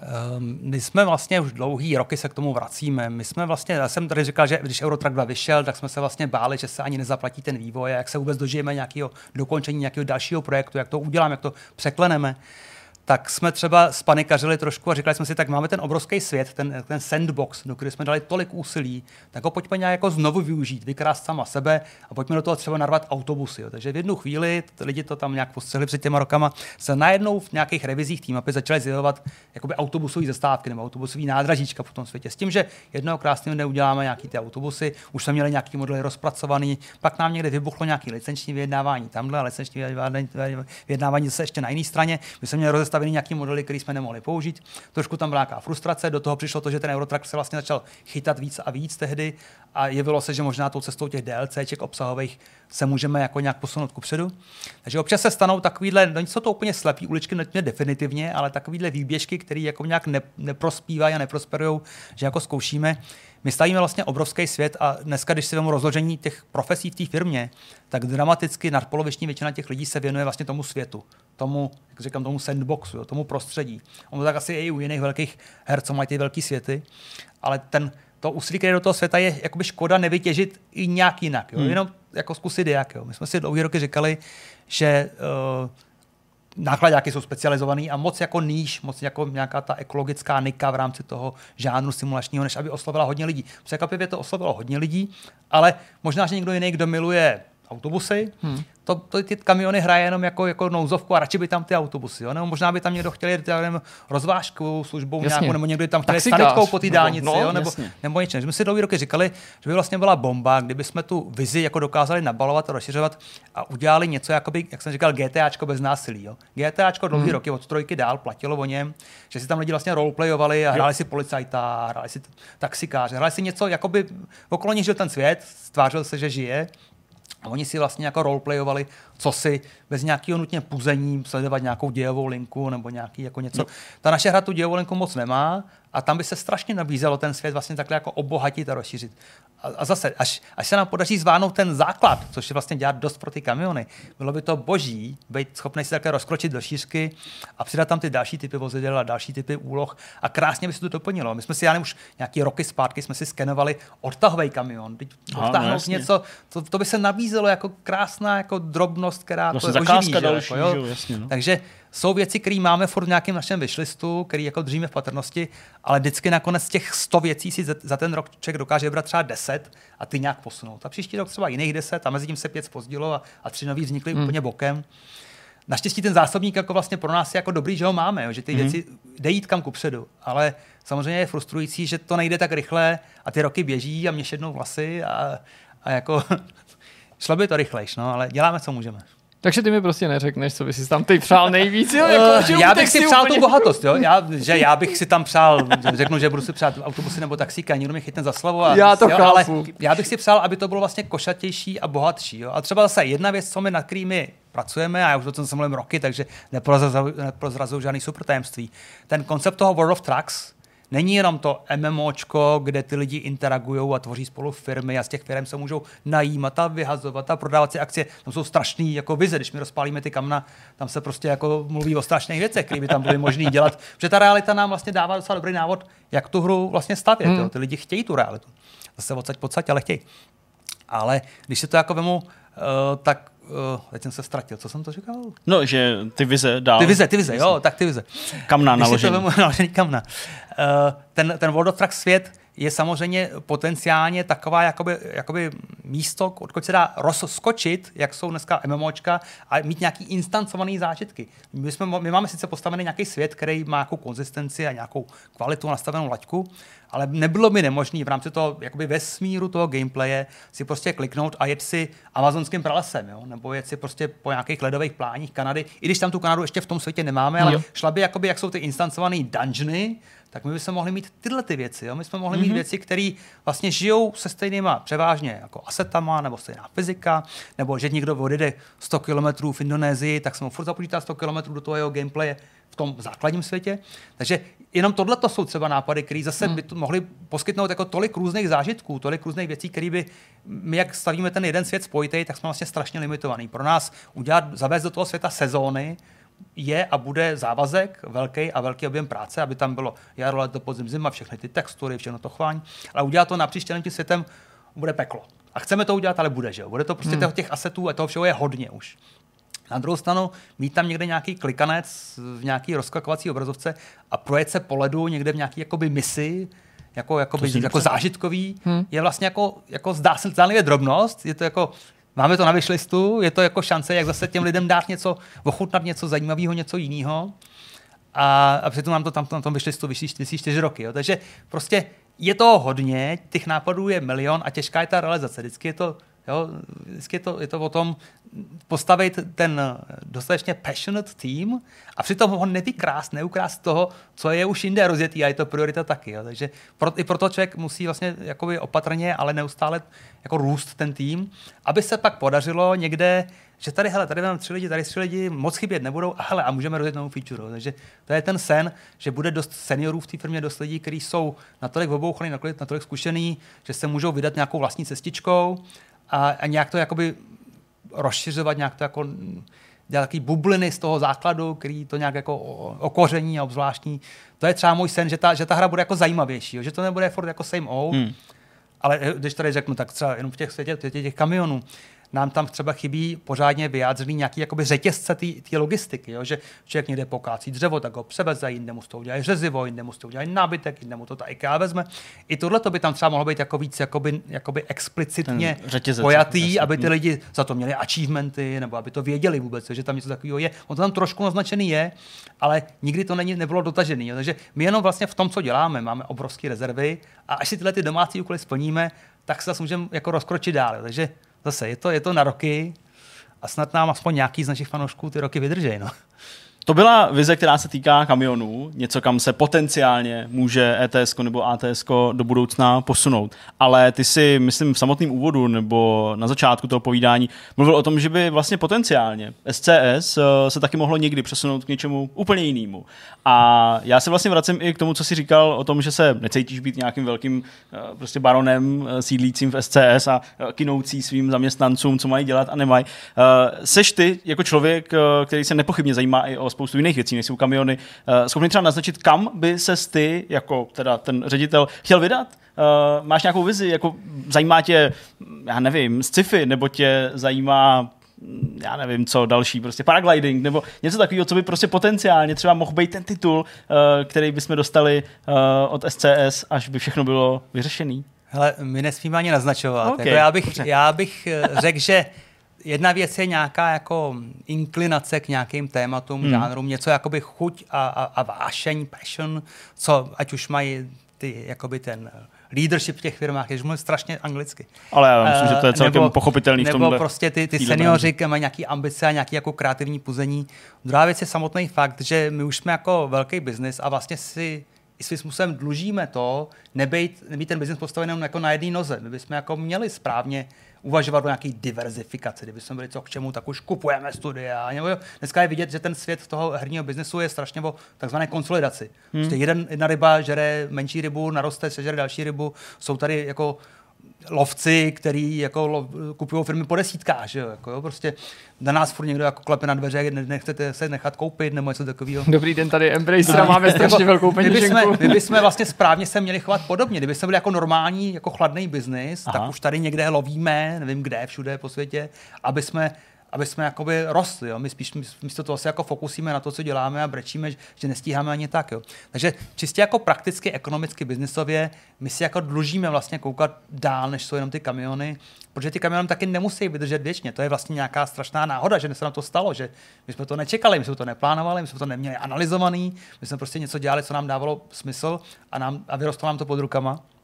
Ale správně by bylo samozřejmě koukat dál a vědět, co bude dál jak v těch kamionech, tak v těch vozidlech, tak na tom světě, co jsme postavili, ale možná teda ještě dál a ještě šíř se ještě jinam. Jo.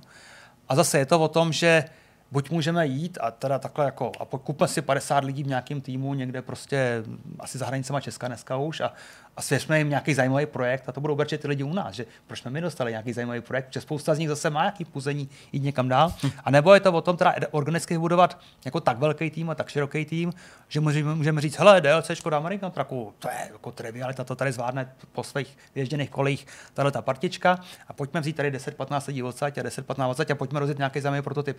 To je jakoby trošičku sen, kdyby se tohle podařilo. Hmm ale je to jenom jako sen a tam vůbec jako nedokážu dneska říct, jako chtěl bych se držet vozidel, možná, chtěl bych si šáhnout na nějaký zajímavý žánr, který třeba mě jako hráče baví. Já jsem vyrost poslední čtvrtstoletí na civilizaci, ale těžko budeme konkurovat civilizaci, ale jsou možná žánry, který hmm se prostě stojí za to podívat, ale já bych tady nerad řekl něco, co potom mě bude ve firmě zpátky doma bolet.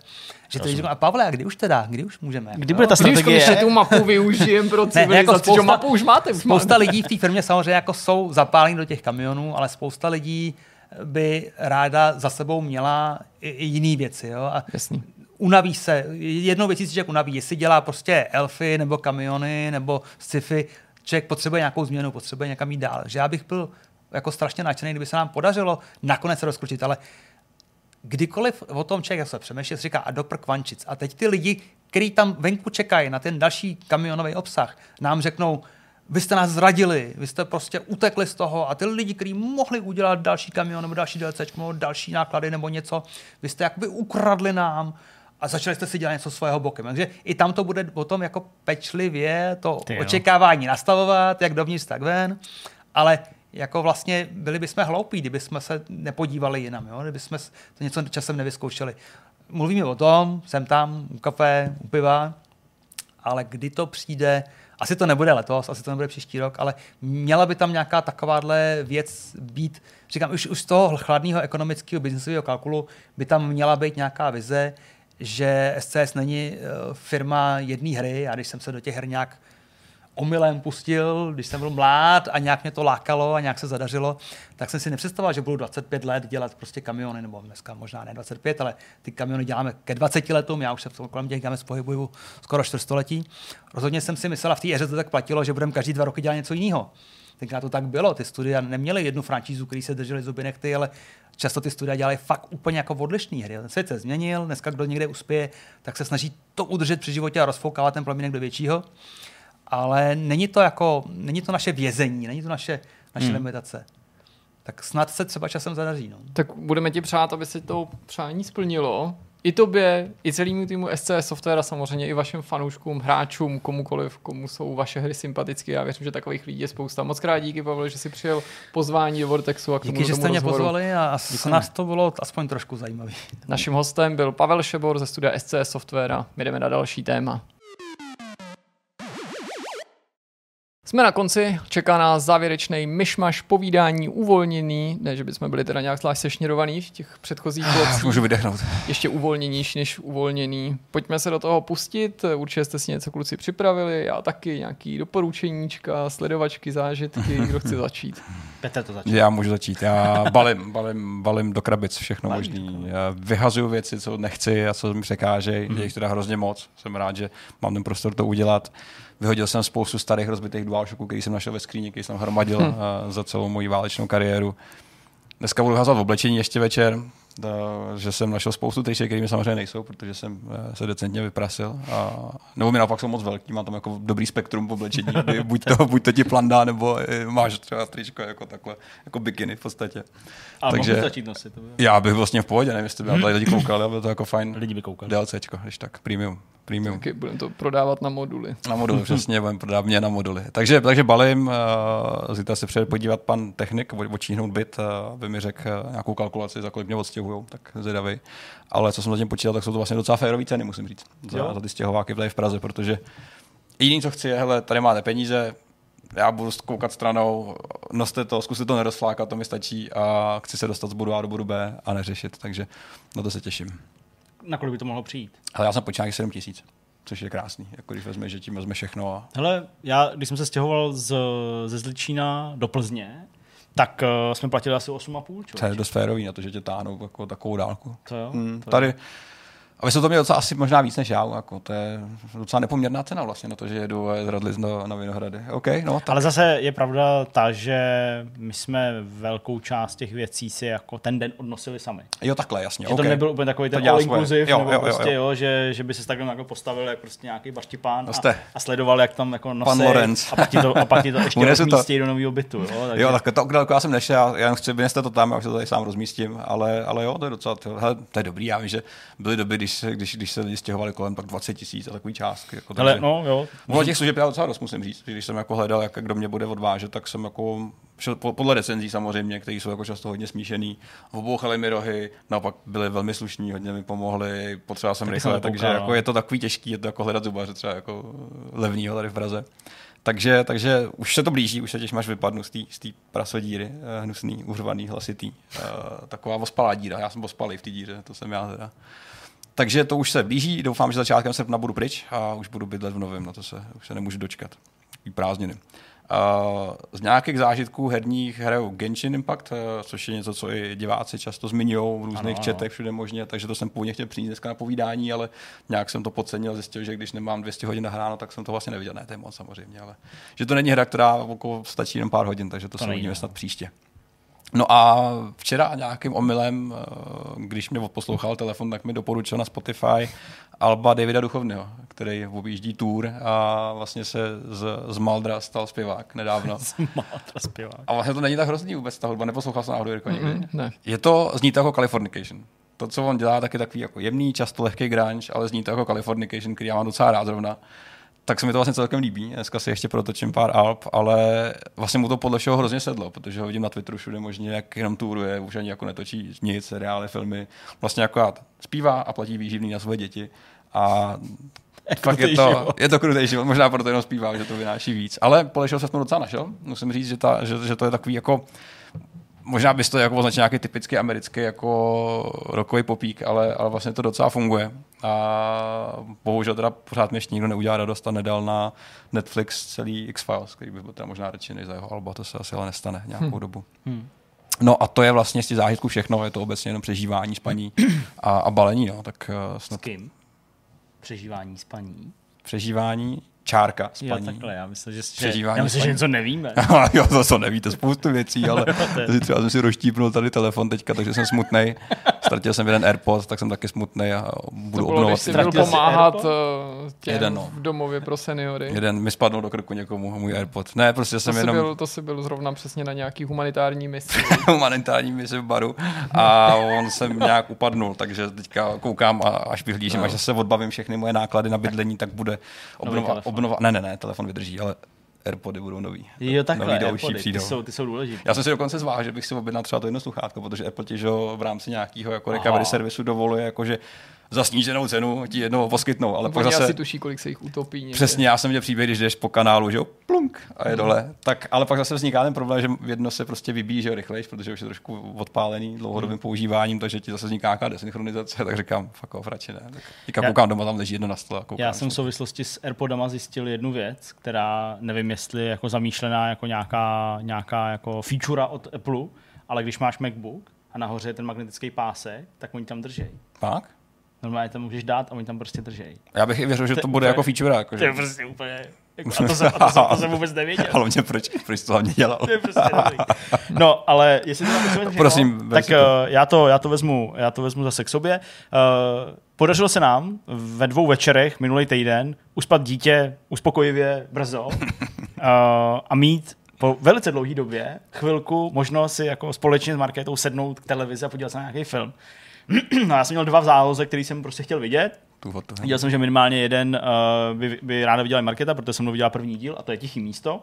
Takže ačkoliv to není žádná super novinka, ale pro mě to je velká novinka, udělali jsme si kino doma, tak uh, jsme viděli Tichý místo, dvojku Uh, musím říct, že mi ten film hrozně zklamal uh-huh. tím, že mi přijde, že se v něm vůbec nic nestane a hned skončí, že to prostě nemá skoro žádnou jako velkou zápletku, nebo prostě nepřišlo mi to vůbec nějak přitažlivý, uh, zatímco ten nápad v tom prvním filmu uh, a i to jeho zpracování mi přišlo super zajímavý, jak od Shyamalana nebo prostě nějakých těchto těch režisérů, fakt to bylo jako super. To mi přišlo takový jako hloupoučký. Tady oni vysvětlou i původ těch, těch věcí nějak, nebo ne? Je, je, tam, je tam ten jako jo. flashback, uh, vlastně to jako začne ten den jedna, že jo, uh-huh. ale jako je to takový neúplný, řekněme. No hmm. prostě uh, nebyl jsem vůbec jako spokojený, děli se tam věci takový ty jako, jako hektický, kritický, navíc tam i málem bylo udušeno malé nemluvně, takže to na mě působilo i na marketu dost jako strhujícím takovým jako způsobem.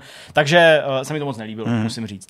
Uh, film, který ale jsem viděl a který se mi líbil a líbil se i marketě, tak je Nobody, s eh, Bobem Udrníkem, přesně, jo. který hraje Sola v, ze seriálu Better Call Saul. A to je na HBO, prostě... že jo? To není na Netflixu ještě pořád. Uh, člověče, není to, je to, je to na Amazonu. Na Amazonu, ty to už nechci kupovat další. Uh, takže to jsem viděl a musím říct, že mě to pobavilo, potěšilo. Aha. Rozhodně bych tomu nedal asi víc než třeba, jo, kdybych měl hodnotit prostě 6,5, 7, jo, není to žádná hmm. desítková záležitost, ani devítková.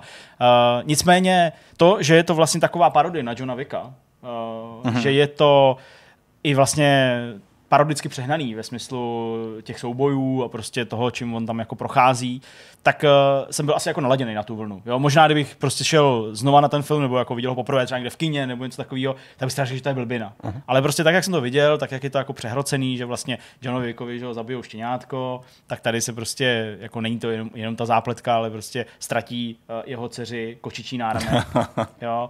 Tak, uh, nebo ztratí, spíše někdo ukradne. tak vlastně se mi to jako, jako líbilo, hrozně, hmm. hrozně jako fajn, pěkná kamera, on je úplně skvělý. Měl, jsem, měl jsem strach, měl jsem strach, že v něm uvidím pořád toho Sola, ale úplně skvěle dokázal z té role vystoupit a hrát někoho jiného. A to si myslím, že je dost těžký, protože uh, já teda jsem Boba Odenkirka neznal předtím, než se objevil v tomhle seriálu. Myslím tím uh, vlastně v Breaking Bad nejdřív. Pak jsem ho viděl prostě v x řadách Better Call Saul a vlastně neznal jsem ho nikde jinde. Hmm. A tady prostě zahrál úplně jinou roli a zahrál super. Myslím si, že to bylo fakt, fakt jako dobrý. Takže to se mě, to se mě moc líbilo.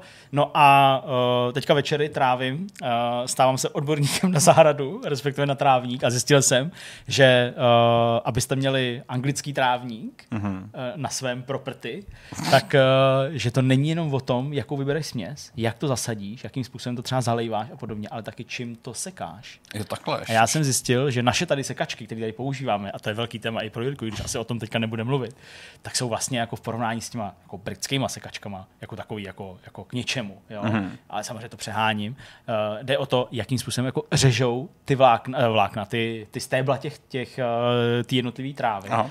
A Britové pokud chtějí mít ten jako super trávník, a myslím, že to používá i na golfových hřištích, tak oni nemají jako elektrické nebo motorové sekačky, ale vlastně ruční sekačky, protože to jsou takové jako dva válce, který prostě taháš po tom, po tom trávníku. Mají i normálně zásobník na tu, na tu mm. trávu, která z toho odpadává, ale tím, jak jsou tam ty nože a jak je to nějak prohnutý a udělaný, tak to jako řeže hrozně ostře.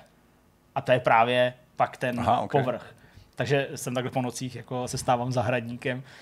Bude to jedna, Teď už jenom trávu jedna, jedna z miliardy věcí, kterou asi se budu muset zabývat kolem, kolem domu, ale už jsem se koukal i na to britský osivo, dá se normálně jako objednat do, do Česka, dá se i koupit, mm-hmm. jsou tady specializované prodejny, dají se koupit i britský drny, už jako s tou trávou, jo, který jsou v chladácích, jako v chladácích a prostě oni to přijedou prostě položit na tu, na tu trávu. Ty jsi tak líný, no, jak to no, nosil každý no, no, sekání, prostě. že? Takže, takže to jsou takové věci a vlastně s tím domem teďka je toho spojený hrozně moc. Dočkali jsme se konečně nějakých vizualizací ještě jako interiéru a, a, vlastně už to vypadá jako, že snad teda za ty dva roky už se to všechno jako podaří a pokud to, není hrozně dlouhá doba. Pokud to není systém, tak to. No ale uh, to je poslední věc a nebudu tady dál rozebírat. Čeká nás ještě jedno stěhování po Plzni, protože ten byt, ve kterém jsme, je prostě nevyhovující, takže si to budeme moc tady předávat ty všechny vzpomínky. Já mám skvělý byt v Radlici, a zkušenosti. Jirka má úplně skvělý, skvělý barák, to zase dál, prostě, jako to je úplně jedno, ale, ale, ale budeme se muset stěhovat znova, takže to je takový hodně příjemný. To jako to chcete s půlročním dítětem teda jako řešit. No. Děkuji vám krabice, když tak. Děkuji, děkuji,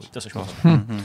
Já jsem původně nechtěl mluvit o hrách, protože jsem si dal od her teďka trošku pauzu, protože jsem měl předtím takový období, že jsem recenzoval na čtyři věci po sobě, opravdu v takovém tom jako navazujícím sledu a v jednu chvíli jsem měl dokonce tři rozpracovaný, což bylo ještě jako způsobený tím, jak se to v jednu chvíli jako nějak nahromadilo, takže jsem si potřeboval jako dejchnout. A přesto jsem se pak jako samozřejmě k nějakým hrám nachomítnul, takže jsem si třeba aktivoval uh, tituly z PlayStation Plus, mm-hmm. což obvykle jako ne- nenásleduje akt stažení a zkoušení. A tentokrát jsem si říkal, já mám se takovou jako autonáladu a tam byly ty Rect, říkám to správně, v té ps verzi, tak jsem si to, ne, to není. Byl Breakfast? Breakfast. Breakfast. Jo, jo, jo, jo, Pardon, ještě, že jsem se zeptal, Breakfast, já jsem si nebyl no. právě úplně jistý.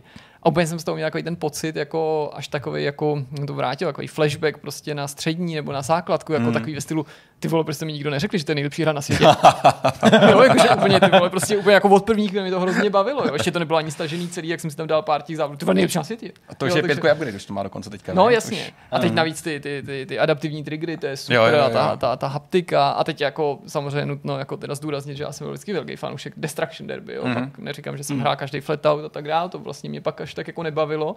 A to, to je to je jako super, ty, ty, ty, ty závody, a je tam hrozně moc těch aut. Tady právě jako... podle mě ještě jako ideální kom, jako mix toho závodění a bourání, že to není fakt jo. jenom jako jedno nebo druhý, že to ještě jako souhlas, souhlas, souhlas, souhlas, no. to no. No, no. A i ta kariéra tam byla zábavná. Jo, jo. Pro mě to skáču, ale je to paradoxní, protože já jsem to zkoušel teď nedávno, když jsem si zkoušel mobilní xCloud, a ono to je v nabídce Game Passu mm-hmm. a zrovna jsem taky hrál, mm-hmm. hrál Breakfast, tak, tak mě to, to jako zaujalo. No. no, prostě, jako, vlastně si myslím, že se k tomu jako ještě párkrát vrátím. A jinak jsme hráli do 100 s Madlenkou, to bylo úplně super, zažil jsem pár takových jako momentů, které jsou prostě z těch reklam a já jsem vždycky o tom mm. jako snil, že budu mít tu dceru a budu s ní hrát všechno, protože třeba Kristýna už tolik jako nehraje, ale pak se mi třeba podařilo docílit ještě víc reklamního momentů, že jsme hráli všichni tři Ty. Mario Kart, jo, nebo mm. jsme dva víkendy zpátky hráli s babičkou, teda jako mojí mámou, všichni dohromady. Mario Golf, jo, takže jsme úplně takový ten prototyp těch prostě marketingových prostě jako vyobrazení bizarní, že jo, který prostě nejsou z tohohle světa. Opět jsem to hrál a říkal jsem si, to je tak, tak super, teďka jak mám jako s kým hrát a teď už jako taková jako lepší a lepší, ne, že by mě zrovna tedy jako Magdalena porazila, ale prostě to nebude dlouho trvat, ale hlavně prostě už jako to má smysl, mm. jako že i když, i když mě nepředjede, tak už je to prostě, že, že, že to závodění prostě skutečný. Jako je to skutečná jízda, ne, mm-hmm. že by byla prostě furt na posledním místě, tak doufám, že se to pak ne, nepřele v takový ten pocit, že jí to vlastně bude štvát třeba, že, že se nezlepšuje. Myslím, že ne, protože ona jako není taková vzteklá jako já.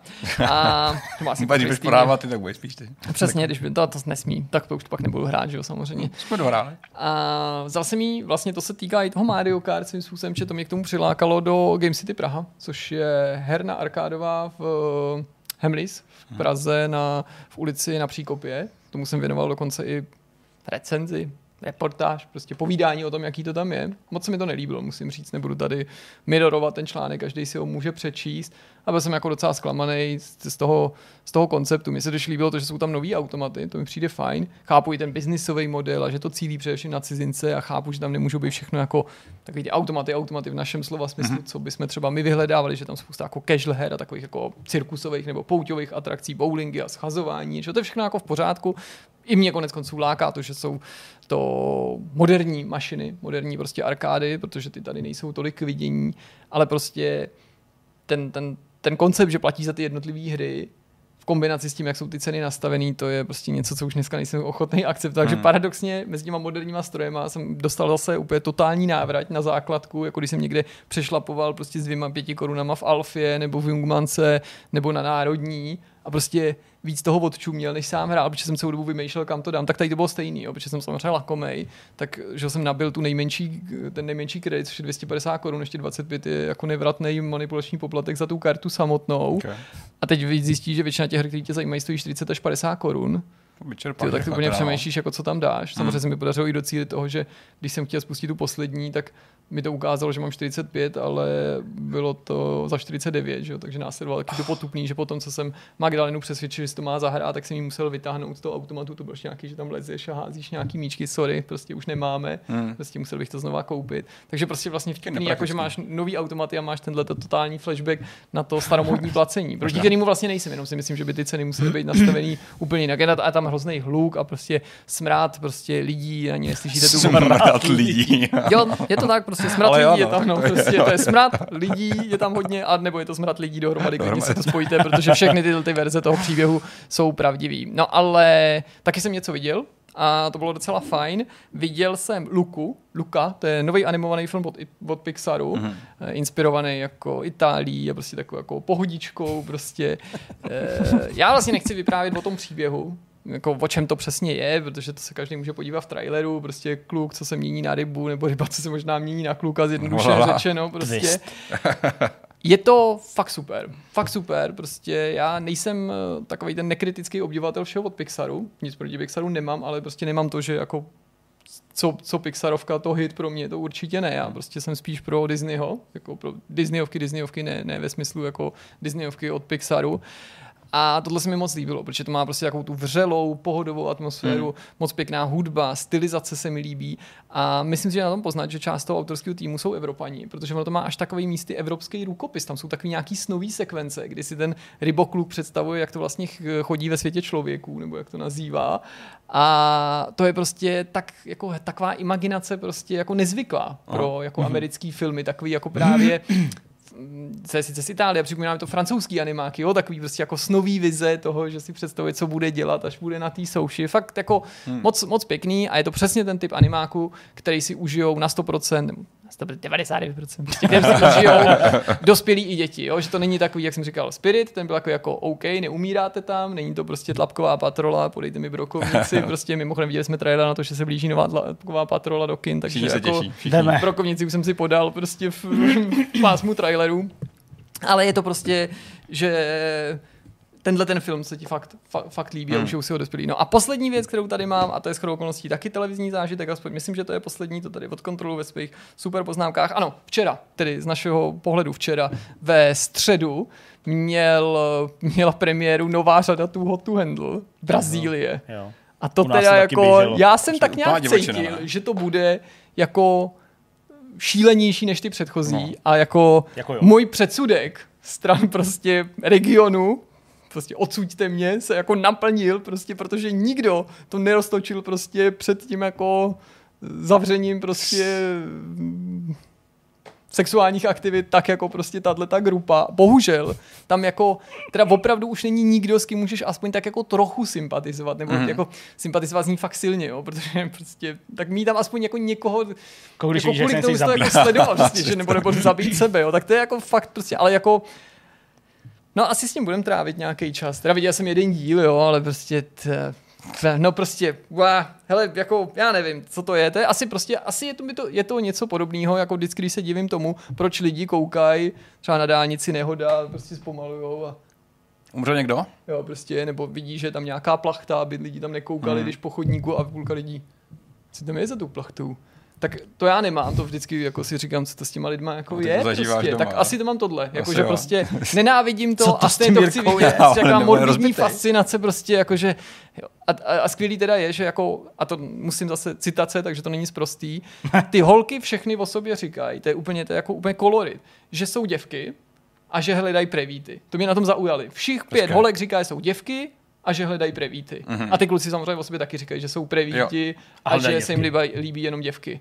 A pak je taky už, ale to je takový už úplný kliše, ale prostě musím to říct, že prostě úplně skvělý sledovat, jak holka, která o sobě 40 minut od začátku, co do té vily přijde, říká, že jako štětka dá každému a prostě na nikoho se neváže a chce tam se všema se vyspat, tak když jí jako někdo se k ní začne chovat jako ke štětce, takže ona je překvapená. To je úplně skvělý, jo? že takový jako, jo, jako stejně se nakonec jako nechá zlomit, to bude spíš vohnout, než zlomit, ale doslova. Ale si říkám jako, tak to bude možná ta chyba, že jo, že jako hmm. furt říkáš, jaká jsi strašná signál, rajda a pak jsi jako překvapený, že se k tobě každý jako rajdě chová, ale já myslím, že jí to ve skutečnosti nevadilo, takže je to jenom takový postřeh. Hmm. hmm. No jo, tak jo, tak to je asi všechno. Hmm. Z Vidcastu s pořadovým číslem 179 slyšeli jste spoustu věcí, které se týkaly aktuálních uh, událostí, povídali jsme si s Pavlem Šeborem, uh, závěrečně máš klasika a teď už jenom vám přeji hezký nový týden. A já jenom doplním, že závěrečný myšmaš pak bude nejdražší, až to budeme prodávat na moduly. Konečně. Ten bude prostě, nevím si, co bude, ne, úvod bude zdarma, ten bude free to play, ale prostě Zbytek. nejdražší DLCčko bude myšmaš, to vím už teďka. Free to pay to možná bude. A tak se mějte. Ahoj. Ahoj.